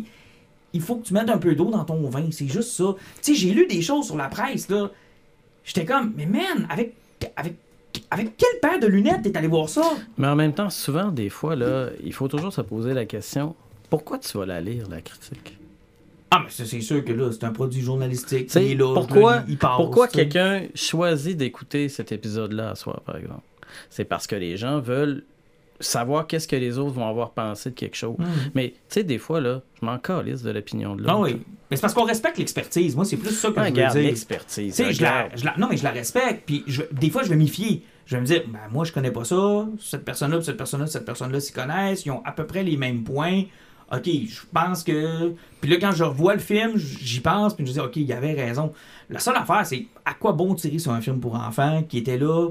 C'est sûr que ça n'a pas de scénario. Puis on le sait. Puis on n'est pas d'homme. Tu sais, je l'ai bien vu. C'est un phénomène, là, Super Mario. C'est sûr que, c'est sûr que ça va faire jaser. Ben, c'est sais, ça. C'est comme le prochain album de Metallica va faire jaser, le prochain album de Taylor Swift va faire jaser, puis le prochain film de Tom Cruise va faire jaser. Euh, Le prochain Metallica, il est trop commercial, il est pas bon. Non, c'est sûr. C'est sûr que c'est ça qui va arriver. Ça fait 15 ans qu'ils font de la merde. Ouais, mais écoutez les tunes, puis tu sais, on pourrait avoir un autre sujet là-dessus, parce que je vais tout vous démentir vos mauvaises critiques sur cet album-là.